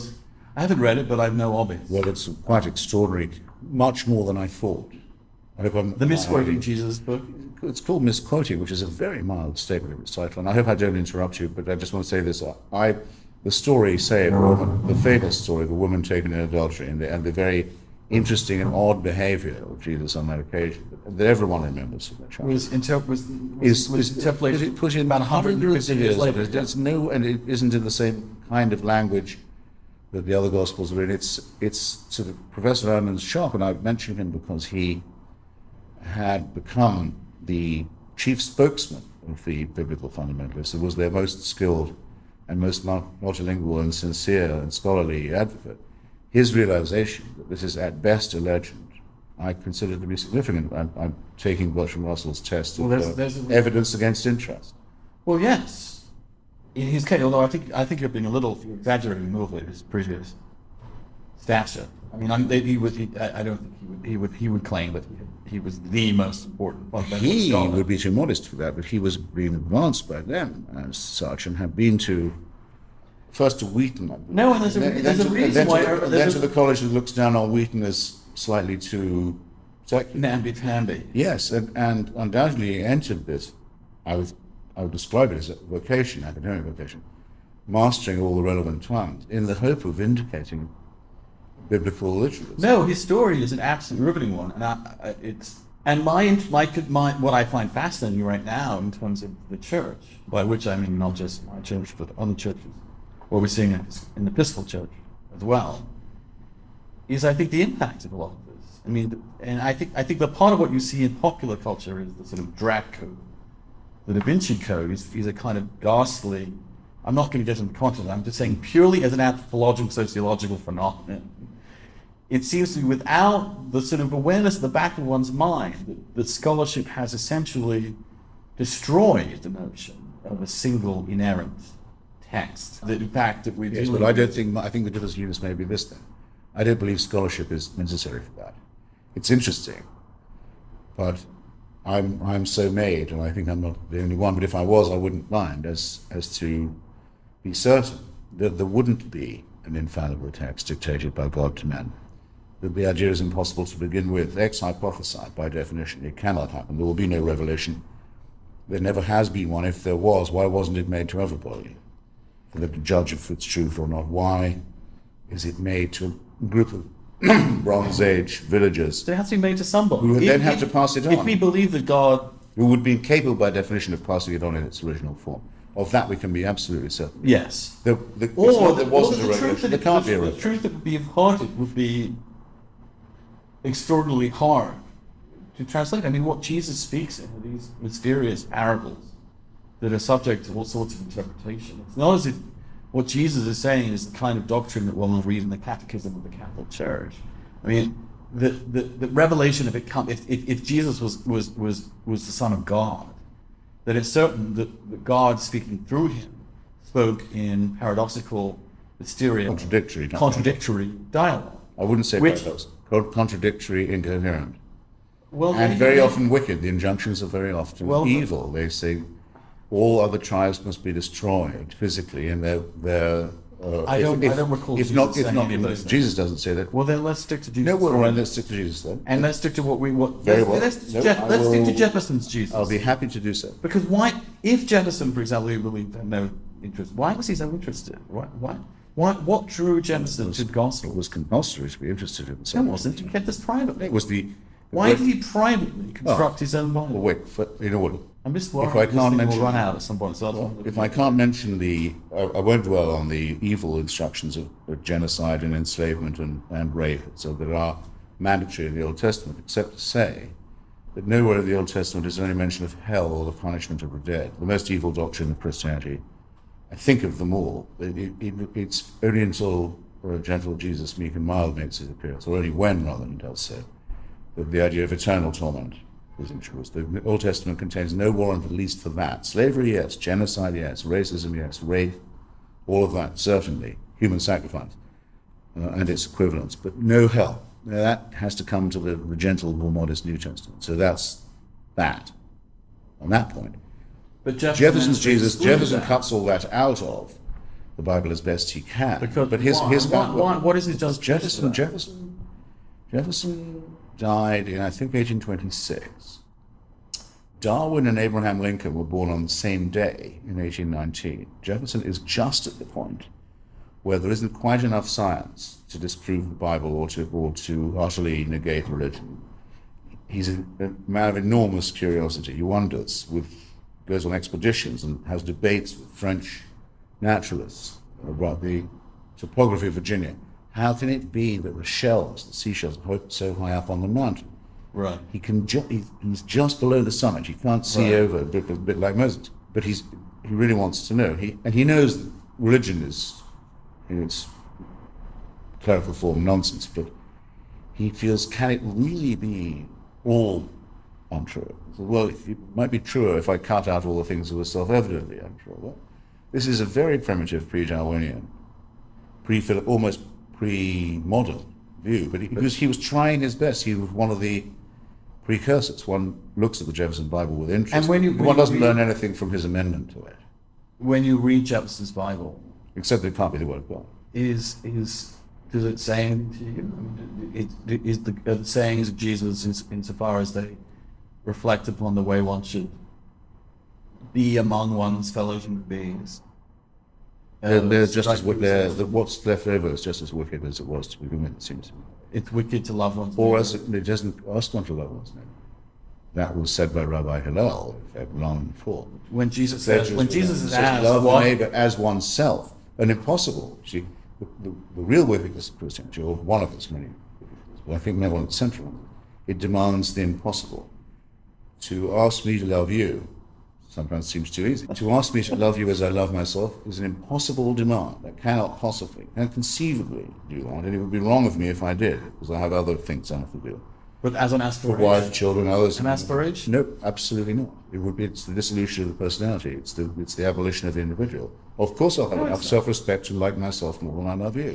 I'll have to do it. It's it's a it's an immorally impossible demand. The demand to give up all possessions and to forget the future is not just unlivable and impossible, but would, if it could be done, cruel and stupid. It would mean Because it it would, would mean mean there'd be no investment, there would be no investment, no thrift, no thought about subsequent generations. But is it, There's no saving Christianity from the charge, it seems to me, that as stated, even at its strongest, by its warmest believers, that its recommendations, its precepts are either nonsensical or evil. I, I just find the whole Or sometimes both. the, the, the, the, the, the aspiration to treat others as one would treat oneself, you know, which, which could be rendered in, in secular terms. No, not treat. It doesn't say treat. It doesn't say treat. as Love. No, it says love as yourself. Rabbi Hillel Um, Comes I'm, up ju- I'm with the just, I'm just trying rule. to grapple with the idea that that aspiration's evil or wicked. Strikes me. as No, it's because it's impossible. too strenuous, I mean to say. Because it's impossible, it means that anyone falling short of it is, is, is in a state of sin. Do to others what you want done to yourself doesn't mean always be nice to me, because it would be banal as well as tautological. It could be you have to be very hard on someone. It could be you have to use force on them, as you would hope they would, to stop you committing a crime, for example. It can or, be. or a theft. So it's Except it's, there's also the doctrine of uh, forgiveness and Forgiveness. yes, forgiveness. Yeah, that doesn't particularly well for me either. But No, no, it's going to Well, work for you. Not, no, not as the donor. Excuse me, I mean not as the donor, but as the recipient. Why should I deserve forgiveness from someone else, let alone have the power to offer it? Who gives me this right? Uh, it's a social question. It's to be decided by law and by even utilitarianism. It can be. It can be. It need nothing. I mean, it, it, it can also be a sense that that in ways again, I mean, I have to say things like this in ways we do not understand. That You are. You do have to say that. yeah, well, that that is that is a premise of every religious state. Agree that you are one of those. who In which case, there, to some extent, we can argue, as we as we are, we are about whether this doctrine makes sense in the way that one lives one's life, or whether it is inherently dangerous or inherently wicked or indeed inherently totalitarian. But at some level, what matters, therefore, is the level at which certainty which one holds certain truths, and, the. I mean, I, I there is a fundamentalist mindset in which this ideal is always the enemy, the perfect is always the enemy of the good, and in which the human being thrashes around in guilt and condemnation and judgment, and in which the last thing one sees in another human being in the in the in the sway of this religion is serenity or calm or benevolence. one sees insecurity, anger, and uh, frustration. The world as it should be is not as it is, and an attempt to close the gap somehow in your own life and everybody else's. Well, it doesn't want everybody reconcile to the status quo, but the but, But there is a but, but human discontent with the way things are is has been a great spur to invention and innovation, usually waged against the priests and against religious Yes, dogma ever, since we die. have ever since we have records. they will also die, and you will die, and whatever achievements you have managed will, will, will no longer be available to you. Well, that's a priori true. It doesn't give an inch to religion. It doesn't. No, what says the- is that the case for what, what religion does is ask, what is the human being's best response to that fact? Of, Well, the first is to accept that it's complete true. mortality of not just our lives, but of everything that we do in our lives. or to borrow a phrase from you, acceptance. First thing is to realize that that is the case, that we are born into a losing struggle, that we're from a poorly evolved species, now understands rather better its cosmology and its DNA, to do the best we can with that, but not to deny it or to make up stories that appear to pretend that it isn't so. No, but at some point to understand also that that which that there may be some capacity which is not our rational capacity, but that is what one might call one's spiritual capacity to be in touch with what one cannot know, and to have what one cannot know be in touch with us. See, that sounds like white noise to me. Have. Well, And you don't normally talk white noise. Religion has the effect on you, as it has on many intelligent people, of making you appear to be dumber than you are. I have to tell you this. Just as religion will often make people accede to immoral acts they would never, ever consider if it weren't under the warrant of heaven in some way. No, no, no decent Catholic is going to go around saying, I'd rather have AIDS than condoms. It's, it's the church that makes them, makes good people say wicked things. And you, know, you were saying something that was you, just asked a you just uttered a piece of pure babble that you wouldn't have wouldn't have thought of. It was so well below your usual standard because you feel that religion in some sense makes you have to do it. But no, it's no, it it's not the well, least. It's, it's like people no, stop but uh, people stop writing poetry when they become poet laureate. No, Something about the monarchy I, re- I kills the poetry. I'm, I'm, I, I'm. where is where are you going? no, that is not. That is not. Let me let me just protest. I mean, you know, for a second. I get chat. you want some coffee? Uh, if I have any more coffee, I'll never sleep at all. Well, you know, there isn't any, doesn't it? We've, we've strayed from Mesopotamia. We have, except we haven't in a way because, of course, you know. I mean, I think one of the things that Well, look at what happens. One of the in things that happens when you, when you when you when you blog every day or you read the news every day and you're obsessed with news stories and news cycles is that you you can forget the reason that we are in this in Mesopotamia in the first place. the context in which any of this makes sense is a is a fundamentalist religious movement that attempted to kill us and does want to destroy us and everything we stand for. So in, in some ways, we are not digressing from the war. We are talking about, aren't we? Isn't this isn't this isn't Well- this the origins of this war? It's like talking about the fight against Soviet communism without Well, in a way, in a way that in a way that's true. As you know, there's a huge argument that has. I wouldn't even call it a half truth, but a partial truth in it, which says that the call of the Saddam Hussein regime has little, or some people say nothing, to do with the call with fundamentalist Islam.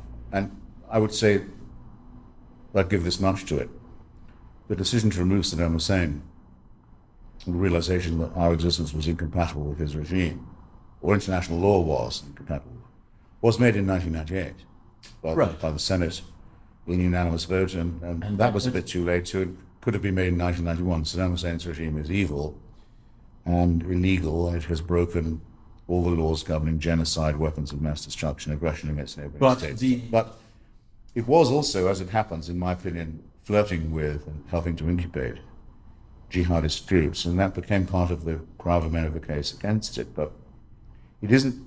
I, I regard it, I regard it as a war on two fronts with Saddam Hussein and his regime and his followers. As we've now seen, the Baathists and the jihadists have fused on the battlefield, and they began they began doing that before the regime was overthrown. And anyone who's come to look knows this. But I think there's general quarrel with the totalitarian one party, one leader state that needs to be pursued in any case. So I agree there are aspects of each other, but they can just as happily be considered. But but the cost benefit analysis shifts when one also understands that such a state can also sponsor entities outside of itself with access to technologies. voila. I mean, one of the things that I mean, one of the sort of more fundamental issues that you, you raised actually is is this human Homo sapiens at the stage of its evolution. I mean, for me, if I ask myself this question in the dark of the night, has our technological power vastly outpaced our capacity to handle it as human beings in terms of our, our ability to self-restraint, our understanding of toleration, et cetera, et cetera. It, it seems to be quite self-evident it has, and it's a miracle in some ways that, that it hasn't led to worse. Oh God, one has, one has, well, you and I are both simians, but we can look down on some apes, I think, some primates, as inferior to ourselves. And when you see people, uh, the, the, the tapes of Al Qaeda in Afghanistan testing chemical poisons on dogs and so forth, and you realize, you know, boy, here, here you, you have the nightmare, a subhuman With, with, with, with superhuman technology powers. that was de- helped developed by people like Albert Einstein, who, Right. who, uh, who restore one's faith in the species to which we all belong. But, who you felt know- with gen- and who did it in an awful paradox for humanitarian reasons, so that so the real sadistic primates didn't get hold of it first. Right. So But my, my does A.Q. Khan suffer from these scruples? No. He, he invents nothing. He does no real scientific work. Right. He's a plagiarist. He's a thief. And he cannot wait to spread what Einstein was hoping or against hope to keep Right. confined. This is a huge difference. Yes, it's the, the difference in the world. But it doesn't free us from the knowledge that we're all primates. Right. And as primates, now with certain, as we, as you say, increasingly understand, subject to certain patterns of behavior that will form over millennia, millions of years of behavior, which which lead to an awareness of history as a constant violent struggle at some level or other. We're certainly not progressing morally at the same pace as we're progressing technologically, and which leads on to a sort of prediction of catastrophe, right? I mean, is it not a matter of time? It's come back to me a lot lately. I mean, when I was a kid, I'm older than you a lot, but uh, when I was 15, 14, particularly objectionable and conceited primate, uh, John Kennedy, considered that his his own vanity, you know, you know, quarrel that he'd helped to pick with another thuggish mammal, uh, Nikita Khrushchev, over Cuba, among other things, was worth risking the destruction of the race. Yeah. I remember the evening when we all thought it would happen, and so so tense was that memory that when it was over, I think a lot of people forgot how bad it had been, and we began to think, well, maybe there were other things, and maybe deterrence will hold up, and maybe there are other things we should be concerned with, and there were too, but it's come back to me a lot lately. That that sixties feeling, the 60s feeling- the imminence of much and the fifties feeling too. I mean, if you, I mean, the thing that that, that the intellectuals of, it, of their time are obsessed with is the bomb. I mean, not just because its its existence, but that it was a paradigm shift. I mean, the, the paradigm shift mm-hmm. to astonishing destruction. I remember going to Or, see. the, or let's not say the bomb as a symbol of human achievement, but as if it was exist, but the return to the age of biblical plagues, the idea of spreading deliberately a terrible virus. Why, why, why do you think this hasn't happened? I mean, obviously it hasn't happened because they haven't got it, right? Otherwise it would have happened. I don't believe they would have it and be hoarding it. Right. Um, but the other, Though the thought, no, the well, I, fact is maybe that I could be wrong about that. It seemed to me that upon acquisition, both Saddam Hussein as a regime and or Al Qaeda as a movement would use it at once or as soon as possible. In a way that, for example, oddly, I don't think the Iranian regime would. I think they would have it to hoard it and to use it as a threat.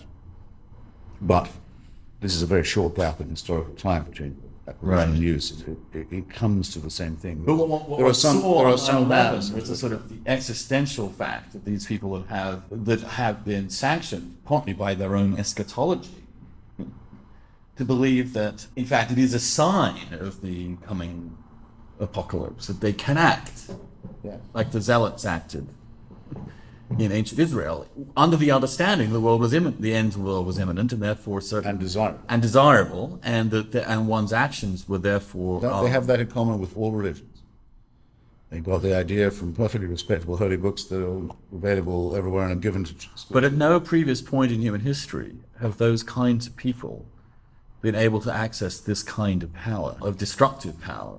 It, it, one isn't even talking about the need to construct something, you know, difficult and enduring like a state or a civilization. One, one isn't even talking about the ability to invent these things. It is to copy them or to steal them and to deploy them in the crudest manner fashionable to, to kill as many Bring on the end that death is more adorable than life. yeah. Uh, well, I the one thing I just want to come back to is again a necessary religious belief, but how does one how does one summon up the energy to fight this, knowing it's inevitable? That's an excellent question. Well, it, in the same way as one seeks knowingly uh, to stave off or postpone a death while accepting its inevitability, in the same way as one has, in some sense, a conscience. Because we, without these faculties, wouldn't have progressed to the point where you and I could be talking and it'd be on tape. Tape. See how primitive I am. Yes. But it'd be recorded and transmitted. Some MP3 or Yeah. file. We all we know is that without these qualities, we wouldn't have advanced the small distance that we have. I'm content to leave it at that. The the mystery to me is that those who are impatient for it to be all over on the illusory belief that the next world, which by their own definition will be created by murder and torture, the transition to it will be accomplished by the by apocalyptic, indifferent, pitiless destruction, will be better than the one we've got. I I have no idea what it's like to believe this sort of thing. I think, but I think I can recognize evil when it's staring me in the face. And so my resolution, to answer your question, would be not to give an inch to it in particular, not to make any excuses for it, not to say this is a protest against real human deprivation or suffering. Well, on that- I employ- on I- that, I, won't, I not- won't have it said that I'll be allowed as a spokesman for the poor. We're not we're, we're never we're not going to be, have the slightest scintilla of disagreement about that. Yeah. And I think it's partly because I actually understand in, in some ways I think your understanding of religion comes from a hostile point of view, mine comes from a less hostile, but I do understand it. I do understand its power. I do understand why it can lead people to do these things. What what I understand is power, but whereas I can, in a, in a debate, would say any kind of Republican or any kind of leftist, I can back myself to be able, if I had to, or for money, or for a joke, or just as a demonstration, to put their case for, to make their speech if I had to. Yeah. I cannot imagine what it is like to actually believe in it. now that, well, in some cases I can, but in the case of the religious believer, I cannot. I, I don't think it's a limitation either on my curiosity or. But in this in this country, the biggest selling book is the Left Behind series. It's the biggest selling. mental- I'm series. sure that it's spread. I'm, I know. I'm, I've, Technically unreadable. I've, I've seen. I, Vinci I can honestly see. I can honestly testify to seeing people reading it on planes, in, in, in airports. And turn the pages.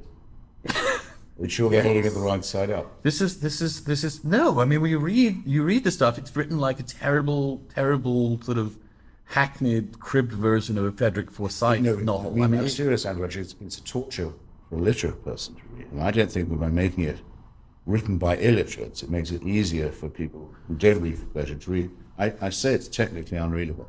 They may be holding it and looking at it. They may put it back reverently on the shelf when they're at home. It's not possible they've read all the so why would It they? can't be Why done. would they? Why would they buy The all Vinci eight? Code is bad, but at least you want to find out what happens next. Well, of Da course Vinci you Code want is to bad find out. beyond description. No, the left behind plot is is riveting because you you were in the airplane. Suddenly, your best friend has disappeared. You're in the Once. You can read cockpit. that once. You can read that once. On a plane, particularly. Well, they're off plane. Or a Greyhound bus. that- I presume the same. No, is what true I'm, on a what I'm Greyhound saying bus is, Or on a in, camel in, train. in this country, there are, let's say they haven't read, that- I mean, I mean, for the sake of argument, can see they haven't read the whole bloody thing.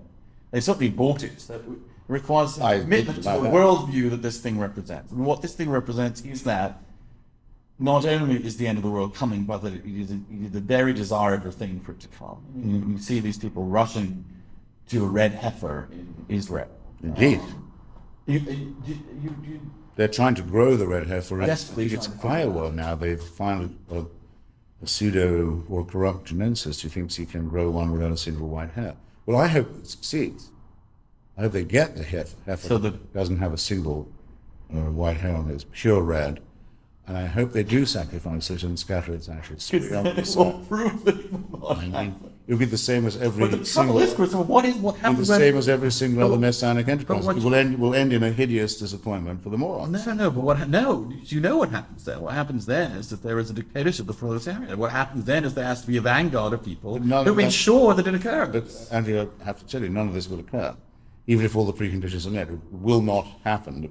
The temple will not come down from heaven. The rapture will no, not no, no. But you The could, Messiah will not come. missile. You could, you could, you could. Messiah will not come, and he will not even call.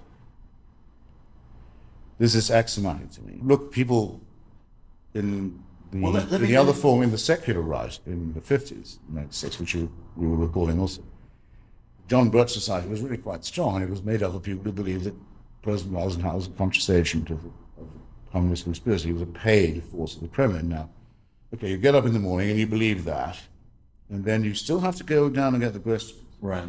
You still have to page through a newspaper. You still have to go keep your doctor's and dentist's appointment. It doesn't matter what we think. You can believe that if you like. That's what Omar Khayyam says. Religiously, I think he says that. And do you think that such as you, a maggot-minded, starved, fanatic crew, God gave a secret and denied it me? Well, well, what matters it? Believe that too. It doesn't matter what they think, unless they're willing to use deadly force to try and advance the process. In which that case, is- one would, well, the same would be true if they were a secular movement. Well, I know. Like I'm just. I'm not. We'd I, say, I know. well, well, so we're not going to be talked to in that tone of voice. We won't negotiate at gunpoint. Uh, if you declare war on us, you'll be sorry. Your people will be killed at a greater rate than ours. We promise it. We guarantee it. when you we summon your people- people, let us say, let us say, let us say, fascism will die in larger let, let us say that that Osama gets a suitcase or some some Al Qaeda group gets a suitcase. We lose a city. We lose a city in the war against fascism. And what? Who do we fight? Where do we go? Who do we attack? I mean, that's I mean, this this this this this where where do we where do we who, who suffers for this? I mean, do you take out the entire Middle East? Do you do what do you do? No, that is indeed the worst aspect of the new situation. It's, Well, not- I think it's, it's somewhat unlike, it's, central it's, aspect, a central conundrum. It's the, well, I said the worst. Yeah. That's, I wasn't saying it wasn't central.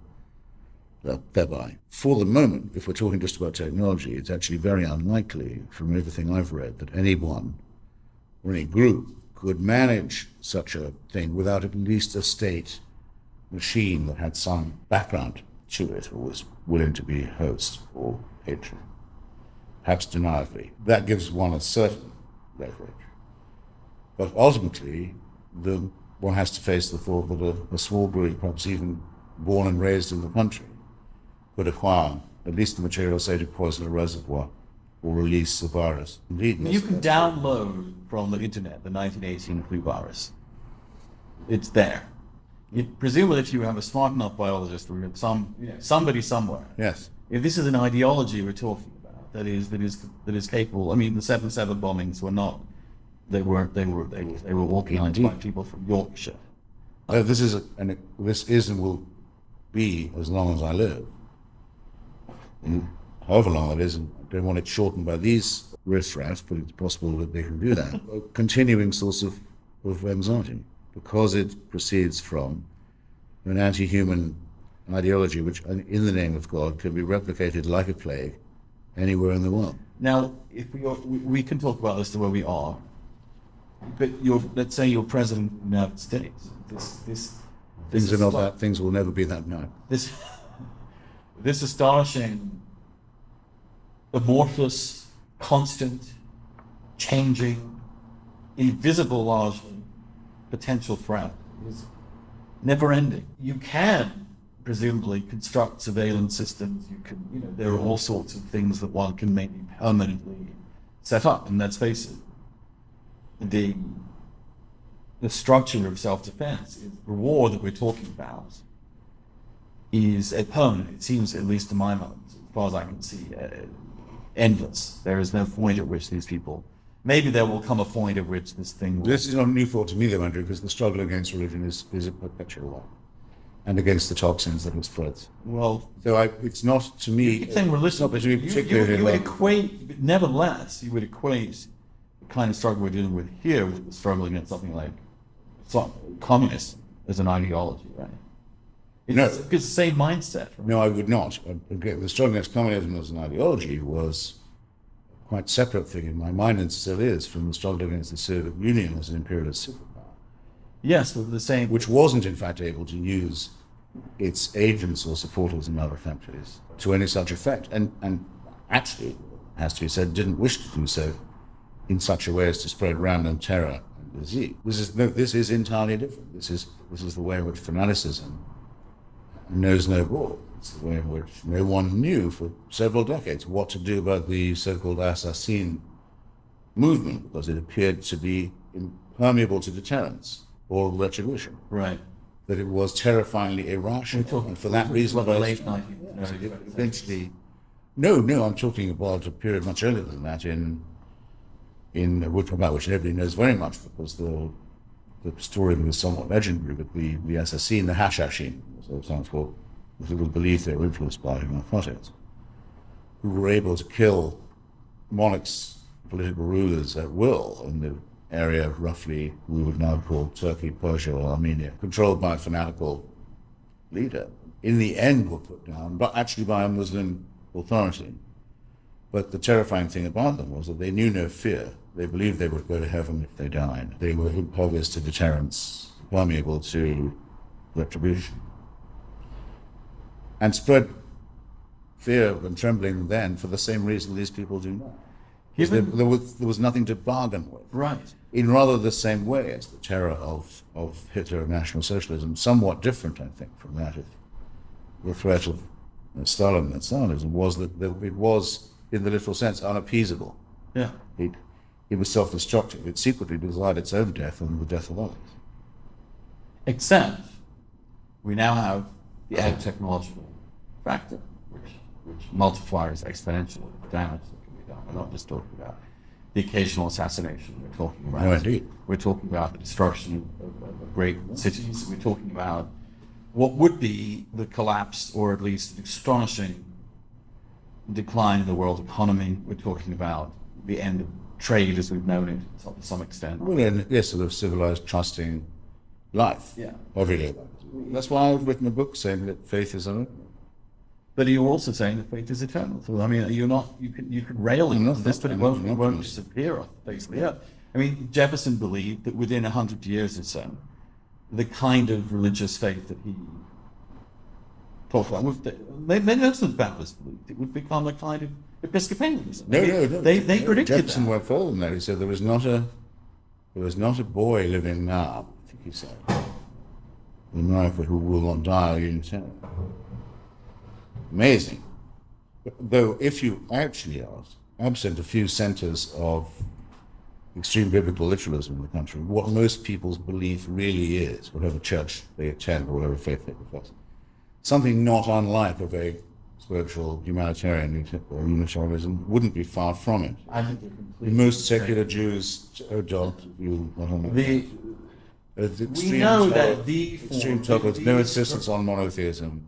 The, the, the, the, the, the, the, by far the strongest element in American religion at this point in time is, is, is a much more severe form of inerrant biblical scriptural fundamentalism. I think you say By that. far. I think you say that in error. But it, well, and I think you register them more because they have you in their guns. In Islam? Yes. It's a, it's impossible to govern the United States or even a state of the United States with this group. They'll never win even a state and if they try it, they'll lose.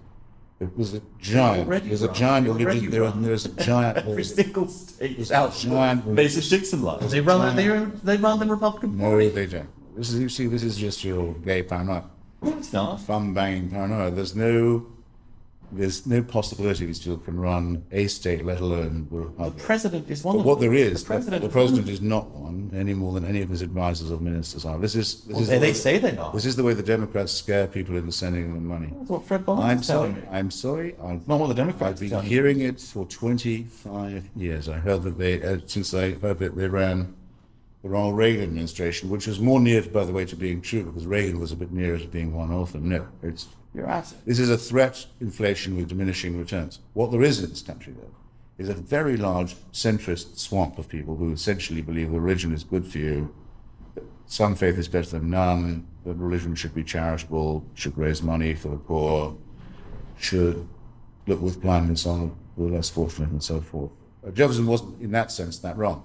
But when the country is confronted with people who really are free of all doubt and all pity, such as those who attacked on civil society in September five years ago, it's Jerry Falwell and Pat Robertson who come forward once to say, yes, they are God's verdict. Where they did. Indeed, they attributed this to sodomy and divorce. Well, that should surely allow, should surely have allowed American society to rally to secularism and say, we're not having any of that at all. It did not. It was a great opportunity missed. I've been spending the last five years of my life Well, maybe it's Trying to repair that because you have actually missed the fact that America's experienced uh, extraordinary religious shift in the last 50 years. You can't tell me that the uh, Falwell Robertson supporters, such as they are, really believe that al Qaeda has got the judgment of the country. They, they incline to believe very much the contrary. They perhaps don't listen to what their leaders say. The sad thing is, That's- that- that- that's not- no, for me, the tragedy is quite other, Andrew, with, on the crisis. It's quite other than what you mentioned. It's a tragedy. It's certainly a disgrace and, and a defeat, uh, morally, politically, ethically, that the secular forces in the country have a sneaking sympathy for the jihadists and believe and say that these people represent the unheard of the third world and the grievances. So, so it's it's much more to me a crisis of secular than it Well, you're, religious. you're obsessed with those to your left, and I'm obsessed with those to my right. Well, we could we might converge on that, but I, I don't think I'm sure I'm not. But I must say, the Overstating forces to my right are far more stronger than the forces to your left. In They- this country, they've proved a very satisfying disappointment to me over at least the last quarter century, and I see no sign of their of producing great thought humanity. Look what's just happened with the most recent attempt to, teach rubbish in the schools in respect of evolution. So-called, I refuse to call it this, intelligent design, ID. I won't give it that name, but that's craziness, ridicule, exposed everywhere, defeated in, not just defeated, but humiliated in a very conservative rural court in Dover, Pennsylvania. They, they've had no comeback. They're still stunned from being so thoroughly drubbed at the first test that they had to undergo. I, I take huge encouragement this. I'm always being told, perhaps this is the reason that I'm being so hard on you about it.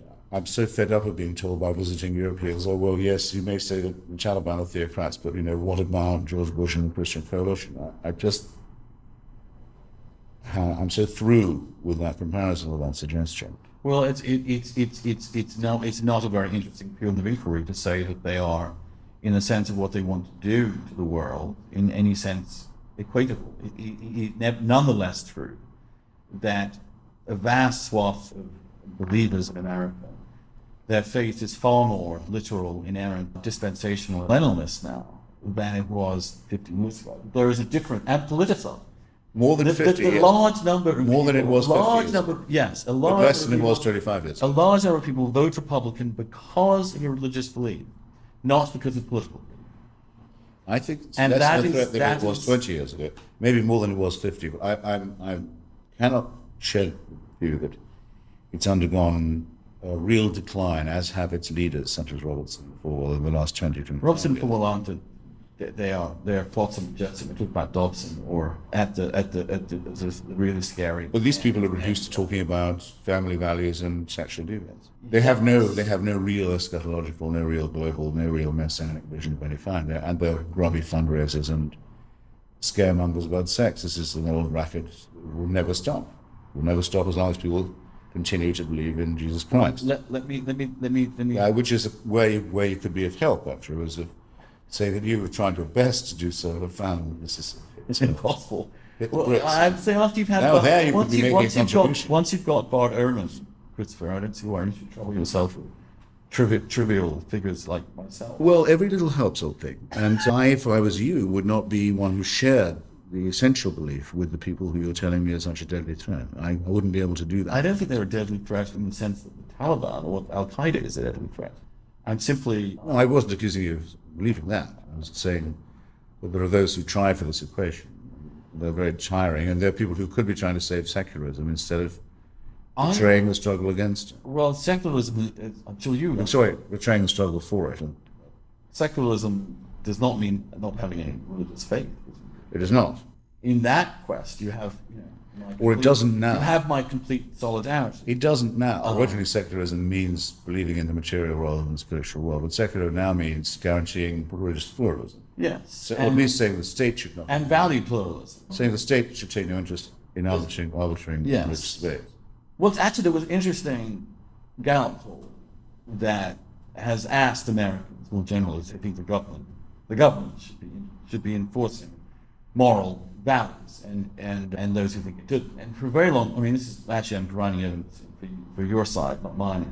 But I think it's a it's, it's a function of a reaction to the possibility this is actually happening, or people have attempted it or want to attempt it. And uh, in South Dakota, we'll find out if all abortion will be banned, including rape and incest, in the next you know few months. They're actually going to have a plebiscite on it. So saw. But the historically, by at least ten percent, up to twenty percent, majority is in favour of government having a well, but has re- re- collapsed since '96 over the last ten years, dropped dramatically. It's now 49-49.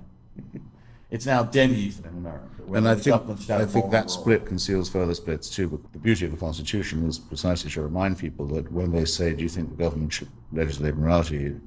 it's not asking them, "Do you think it should legislate yours?" It's saying, "Should you think it should be able to do so?" Oh, I remember the Baptist of Danbury, Connecticut, right to Thomas Jefferson asking for protection from who? The congregation. Right. That's when he says the wall of separation. That's where that brilliant letter is written. They don't want congregationists telling Baptists what to do. Well, how are they going to say, let's have a law that says Baptists can tell congregationists what? Right. Especially in a country as plural as this. So if, if I thought the government should legislate morality, I can, I can immediately tell you a few things I think it should enact. Do they want me to be able to do this law? I think they would be wiser to protect themselves from me, Yeah. uh, as I insist on protection from them, and will get it. So long may this argument continue. But, Well, but it will. It will. It, Well, let- let me- will let me always try- be. let me always be. back to the rather- always be inconclusive. existential question of, of, of, of, the existential threat, which 9-11 sort of had at least focused our attention on. Let's put it that way. Not that didn't exist. Indeed, before. no recall detection. We've got mine anyway. Uh, is it inevitable? Losing a city or two?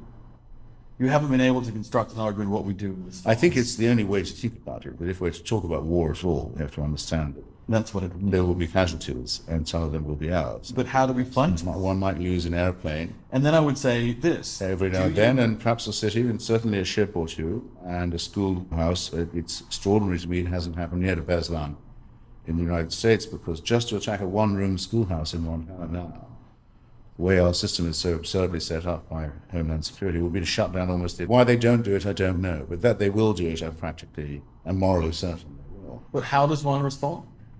Now, part of what you and I have argued for is that we go, we go and take the fight to them to some extent, that we got rid of the Taliban, mm-hmm. and we attempted to remove, that we succeeded in removing Saddam, that we have the, the Iraq war. I mean, th- th- there's, there's, there's a subsequent pragmatic, practical argument about how then, therefore, one implements this fight against what is, you and I both concede, a completely amorphous and invisible enemy to some extent, which requires you saying some state actor to really weaponize it sufficiently. Well, I would rather think that it should make everyone ask not what what's the president doing, or or which they really must ask themselves now, what would I do if I was president, which is a luxury people used to be able to deny themselves.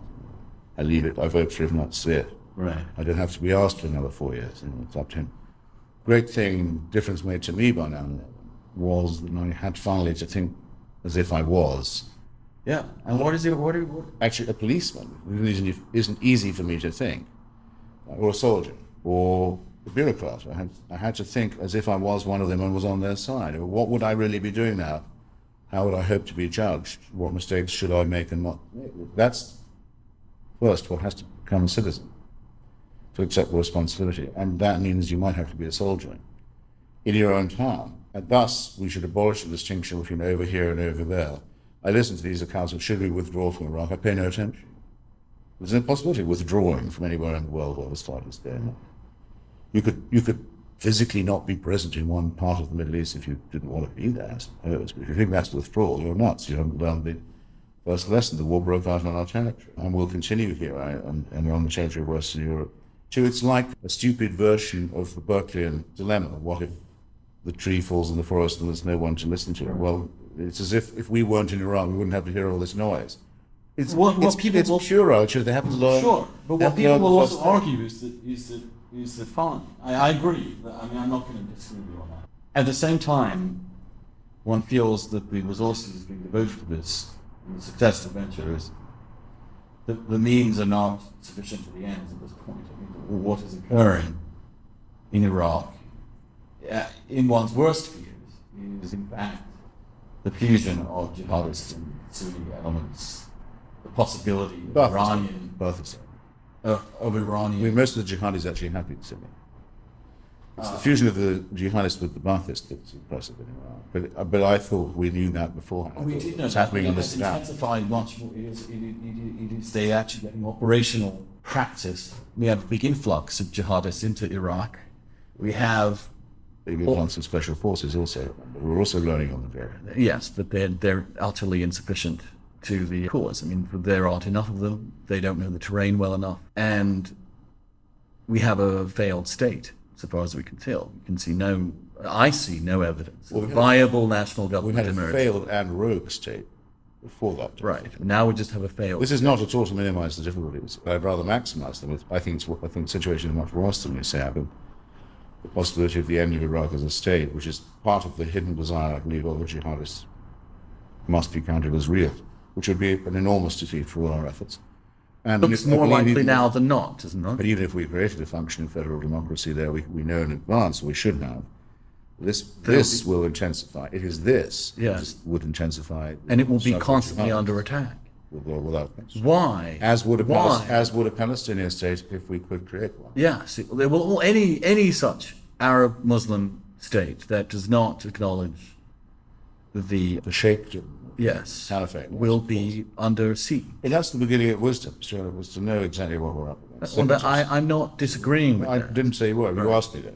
Yes. I would do. So well, I'm not a special forces person. And there are good reasons why I'm not, and, and sufficient reasons too. I'm like policeman or customs officer or any of the other frontline positions. But as a citizen, I can, I can say only this: one, we should first understand completely what we're up against, which involves principally repudiating the idea that there's any excuse for this in the maldistribution of wealth in the world or Right. That that that That that, was argument very in my head is over. I I mean, yeah, but it's a job I have to do. You, we both have to do every day.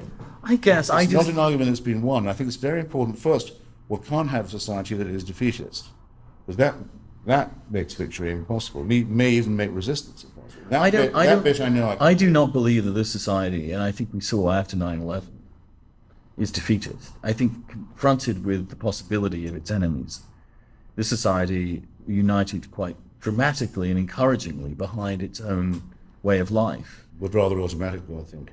The, the concept of over here and over there, and the discussion of whether to withdraw or not, for example, is all predicated on complete illusion.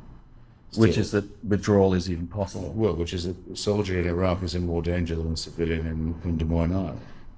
It's quite untrue. I mean, I've been several times to Iraq and once to Afghanistan, to Pakistan border and so on, and at all times there was safer than Kyle was sitting at the table we're sitting at now and my daughter in Washington. At all times, much safer. I had a chance to do something about it if I was attacked. I was with people who would have known how to help me do so as well. You just has to wait So why- and see if so- someone just to wait and see if someone puts anthrax in. Yeah, but, so, so, but, but, but, but, but, but they haven't. Empirically speaking, the odds of your being murdered over there are far higher than over here by the people we're talking about. That's where the war is being joined. My, my point is simply this, Christopher. Where, how are we? Are we actually making progress here, or are we actually getting in? Are we losing? I think at Because- the moment we're losing. Would be my doubt. The, the ground we lost initially in Iraq may be impossible to make up, and in the long view, may may have made uh, the learning from the era too costly and too late, and we may be looking at the death of the state, not just the implosion of one. Mid critical conditions that will have implications that almost too horrible for us to Well, I know, and that's what I'm I, I regard that. contemplating on a daily basis. I don't want to make use of pessimism, but it's tempting to make. But uh, I do know why, if that does turn out to be the case, it will be because we postponed the confrontation till it was almost too late. We, we wasted upwards of 10 years keeping Iraq in a condition where it was collapsing into a divide and rule, ethnically. But, but Christopher, these are these are interesting, but they're, they're where we are, where we are at this point. Well, but you know that you know that everyone you know what's at stake with these arguments we've recently been having in Congress and elsewhere. People want an inquest into as it were what went wrong, who blundered, what happened, almost like who lost Iraq, something of the sort. Well, I don't object to that idea at all. But I, the one thing I can tr- can try and bring to this argument, have been trying to bring, some sense of history, the missing dimension. A lot of them, a lot of arguments altogether. Well, our engagement with Iraq has been a very long one already. It Starts at least in 68, probably earlier. It goes through Jimmy Carter's appalling permission for Saddam to invade Iran in 79. It goes through the bungles that led up to the Kuwait War, the crimes that allowed us to arm Saddam Hussein when he was conducting genocide after hostilities with Iran earlier. Innumerable. And, but I think most recently, the sanctions plus Saddam regime that beggared and shattered and demoralized the society further while rewarding the government. We can't walk away from a commitment like that. People, the people who are talking about withdrawal, if it were possible, are all talking as if our history with Iraq begins in 2000. I- we, somehow picked a fight with, a, with an innocent man who, who, on hearing the terms weapons of mass destruction or terrorism, would have been honestly able to say, I don't know what you're talking about. That's what people now believe, which is nonsense.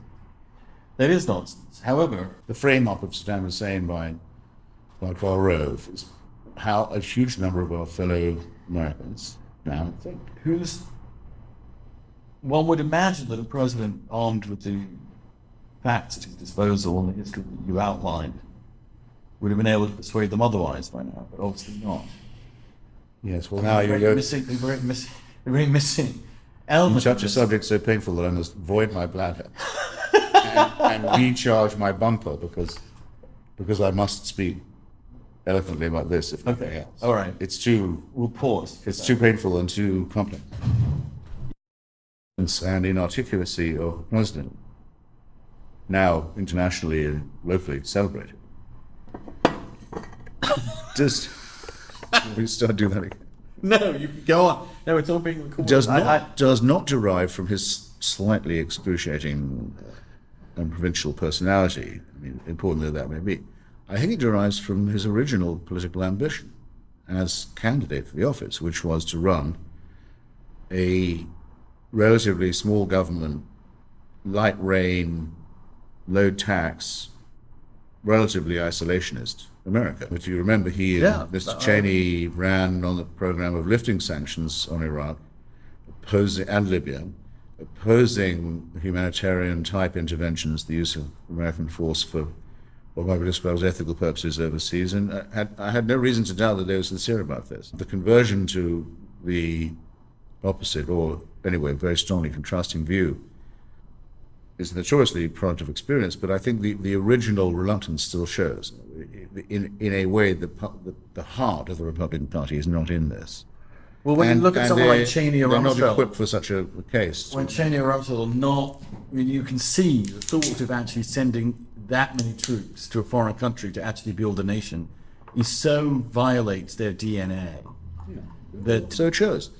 That's the. I think that's the main reason. I could give you tons of examples of how they messed up the case and also the execution. And then you can understand why the Democrats, who actually would be naturally, one would think, the party that could, I mean, leaving aside the fact that they can't, but theoretically speaking, a, a, a, a party that is devote, that has less problem with government, has an instrument of power, that has historically run wars and been more eager to run them than most Republicans, actually, historically. Democrat wars. As uh, look, I write sometimes for the Weekly Standard, and I read it regularly, and as uh, perhaps you do. And I think in the run-up to the, intervention in 2003, they the editors of the Weekly Standard reprinted Bill Clinton's speech about Saddam Hussein from 98 when he was made at the Defense Department. Not less than twice, maybe three times, because they regarded it as the, the classical statement, the best argued and most exhaustive case for incompatibility between ourselves and Saddam Hussein, impossibility of coexistence with him that had ever been made. And it certainly excels in its reach and its extent. Now there were Democrats Anything today. that President Bush has ever said, and equally uh, fine speeches on the same theme were made by Vice President Gore. I, I do think President Bush's statement to the UN in September 2002 was very good as laying out the case, but it builds upon a thoroughgoing continuity with, with the two previous administrations of Clinton and Gore, and with the unfinished business of his father, which was overstated, and with the sense and resolutions of Congress and the House.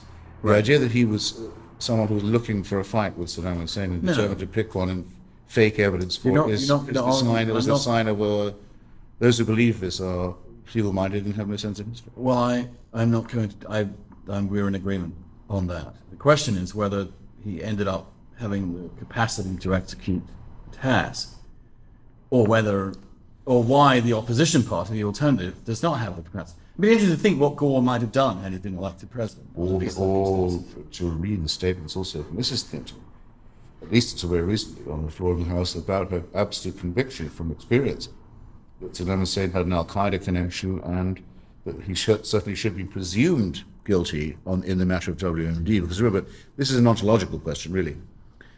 Everybody knew that Saddam Hussein had had and had used and did desire to regain weapons of mass destruction. The, the question of whether he was in possession of stockpiles at any given moment is, in that sense, beside the point. The question is, how should he be treated? As if he does or as if he does not? What's, what responsible president could come back to the, to the people of the country and well represented and say, I've decided to give him the benefit of the doubt? Well, I, I we, let's not. Couldn't be done. This is an argument that you and I need not have. No, I just wanted you. I understand. Have it You asked me, so I wanted it to be phrased as clearly as I could make. Yeah. Well, you, you have. My We're not debating where, this. where now. You were asking me, we're not contesting. each other. Well, we're now.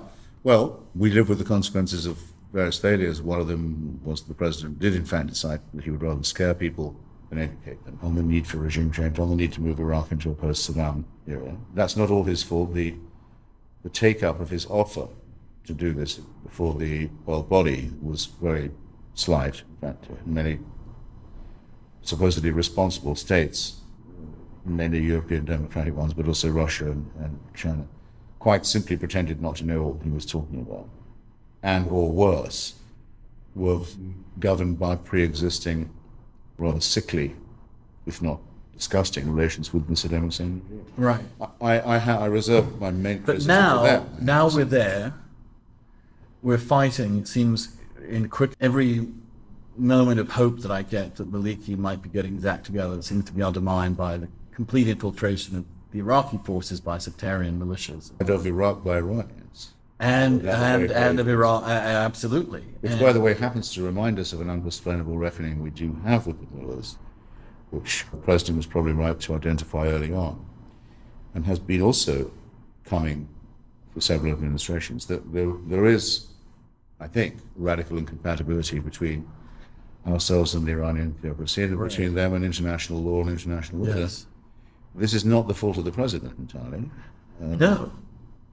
But, but this Iraq was a, is a reminder of it. The So biggest what- disappointment. what would you me, urge? Uh, what would if I was to identify my biggest disappointment from the regime change program, it would be that I was sure that the, the knock-on effect of removing Saddam Hussein would be positive in general, as it has proved to be in the case of Libya's disarmament, the emancipation of Lebanon from Ba'athist Syrian hegemony, and the igniting of a debate about democracy in Egypt.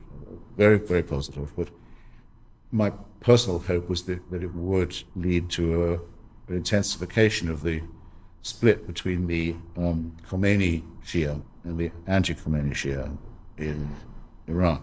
And it may possibly be, in the long run, that this will prove to be so. But for the moment, the advantage has been seized Right. by the Khomeinites, and, and that is a consequence, I wouldn't say not foreseen, but not anticipated by me, and that, that I regard you know, very, was a very grievous letdown.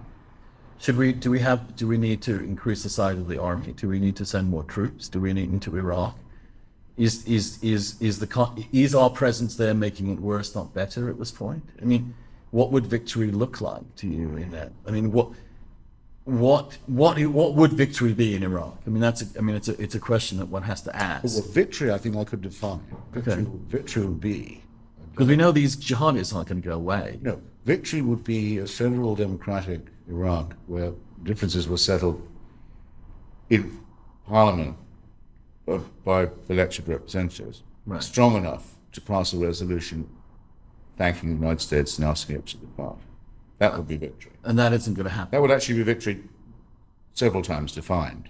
Yes, but it's not going to happen. uh, no, it's unlikely that will happen as in the current current phrase is starting to irritate me anytime soon. You know, some people have to keep saying that.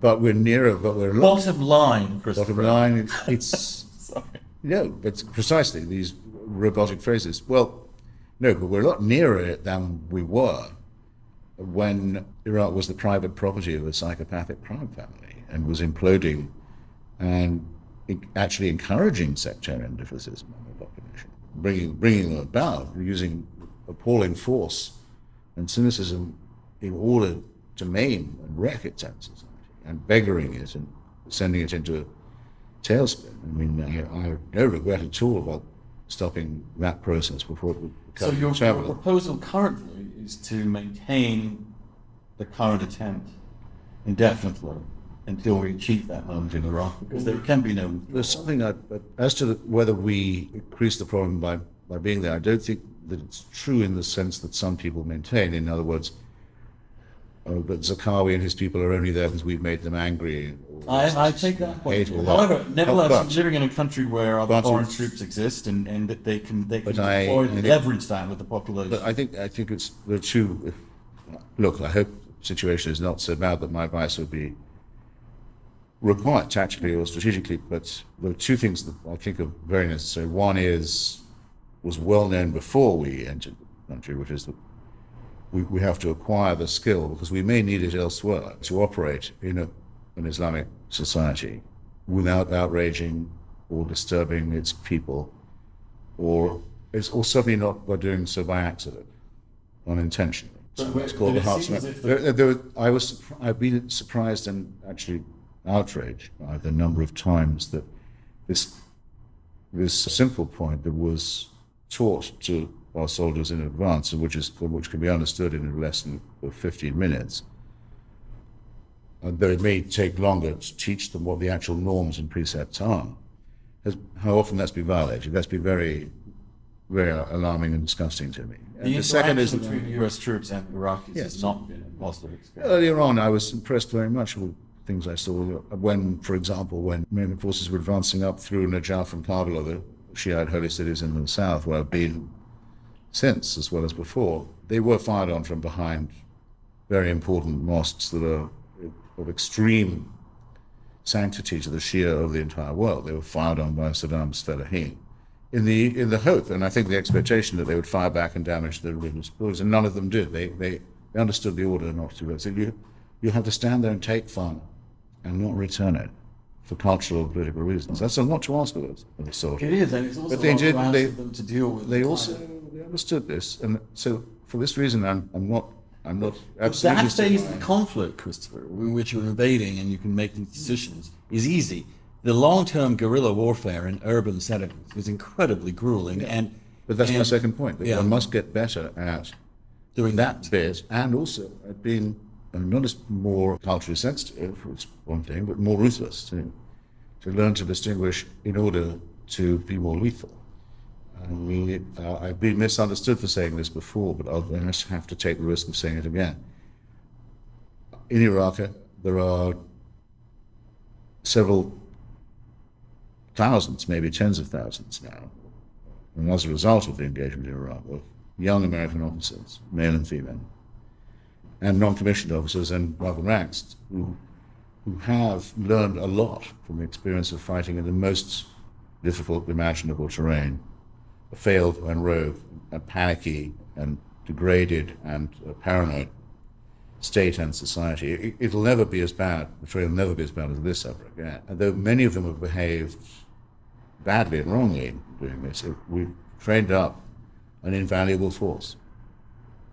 There's no other way of acquiring this kind of experience, and no one's going to be able to tell me that that experience isn't. And we're going to having. be, you, you think that we're going to be fighting in that part of the world a war of attrition against this force Well, with any luck, for, for the rest of our lives. with any luck, with any luck, it won't be a war of attrition, but we will need to have a lot of teams of people uh, trained in different ways for different skills and different objectives and different tactics who are capable, in the case, for example, of an implosion which could happen any minute of the Ba'athist regime in Syria, or of a crisis in Iran, or in Nigeria, where the Al Qaeda forces are also hoping to work on But converting. there's no way, given our current force structure and numbers, this can be done. I mean, we're going to have to expand the military and our military expenditure. And also, for now, I'd rather make better use of the forces that we actually have, and one should add also Afghanistan, where I think the lessons were better learned and better implemented up till now. But there's no alternative which enough operating under United States, and British, and other command, but principally American, British forces that are battle hardened, one, and that understand that they're dealing with a civil war among Muslims, and that we have to make sure that the wrong side does not win the civil war. And- and yet- that's a fairly, actually, once understood, that's a fairly simple political message. It's very hard to implement, but it's well, in quite easy to Iraq, in Iraq, Christopher, I mean, if the Shia, if we unleash the Shia completely upon the Sunnis, we- well, which we which we honourably declined to do. yes, but if that were to happen, or if we were to withdraw, and that were to, it, it, it That would be to our lasting disgrace.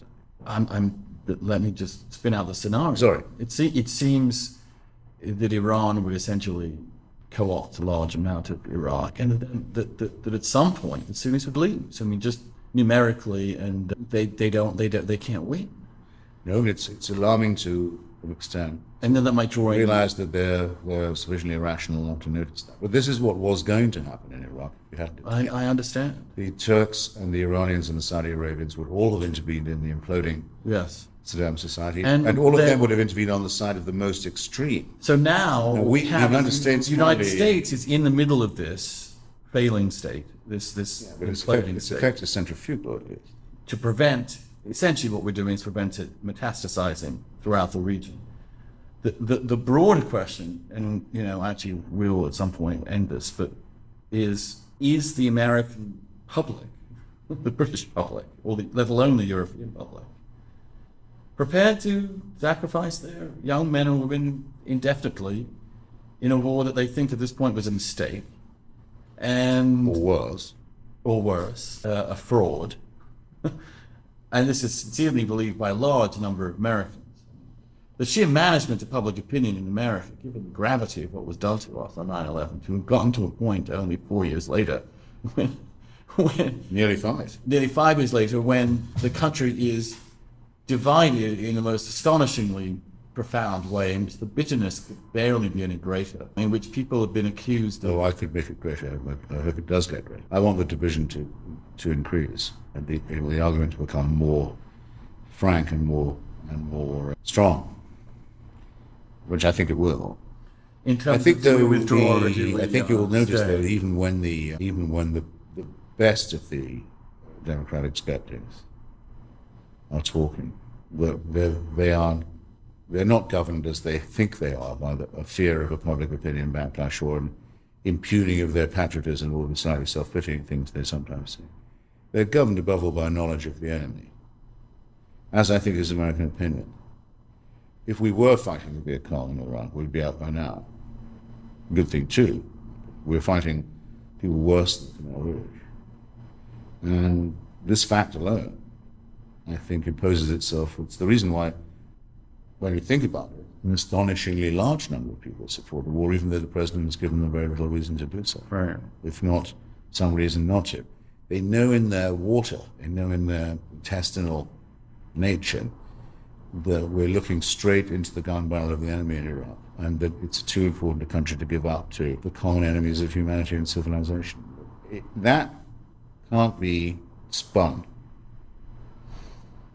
Even Cannot be spun. It isn't the product that's spin either. It's what people know without Well, being when, when Hillary is in front of a Democratic audience getting booed for saying essentially that, mean, in the, in the most milquetoast manner imaginable, but nevertheless, the reason why she's saying I don't, you're not going to withdraw is precisely because of the matrix that you described. In her back of her head, she understands the consequences. It's not that. that she knows other people think it either. It's not that it's governed by opinion of others. It's because in some sense she has to know it, doesn't it? Now, you know, this doesn't have to be taught by propaganda or by some Republican attack machine. It's something that people know without being told. That's, that's the kind of gut support that people underestimate and that, and that though they sometimes insult, they, they think it's indoctrination or product of fear mongering. No, it's not. It's, it's people's recognition that they know an enemy when they see one. And it's this that I think has provided a, a margin of support for the president that he's done nothing to earn.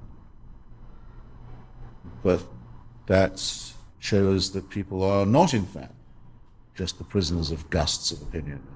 and of the- They are. They, They are. They the are. most recent headline. extent, but there is something underlying that. There is. There is the existential threat they, they grasp.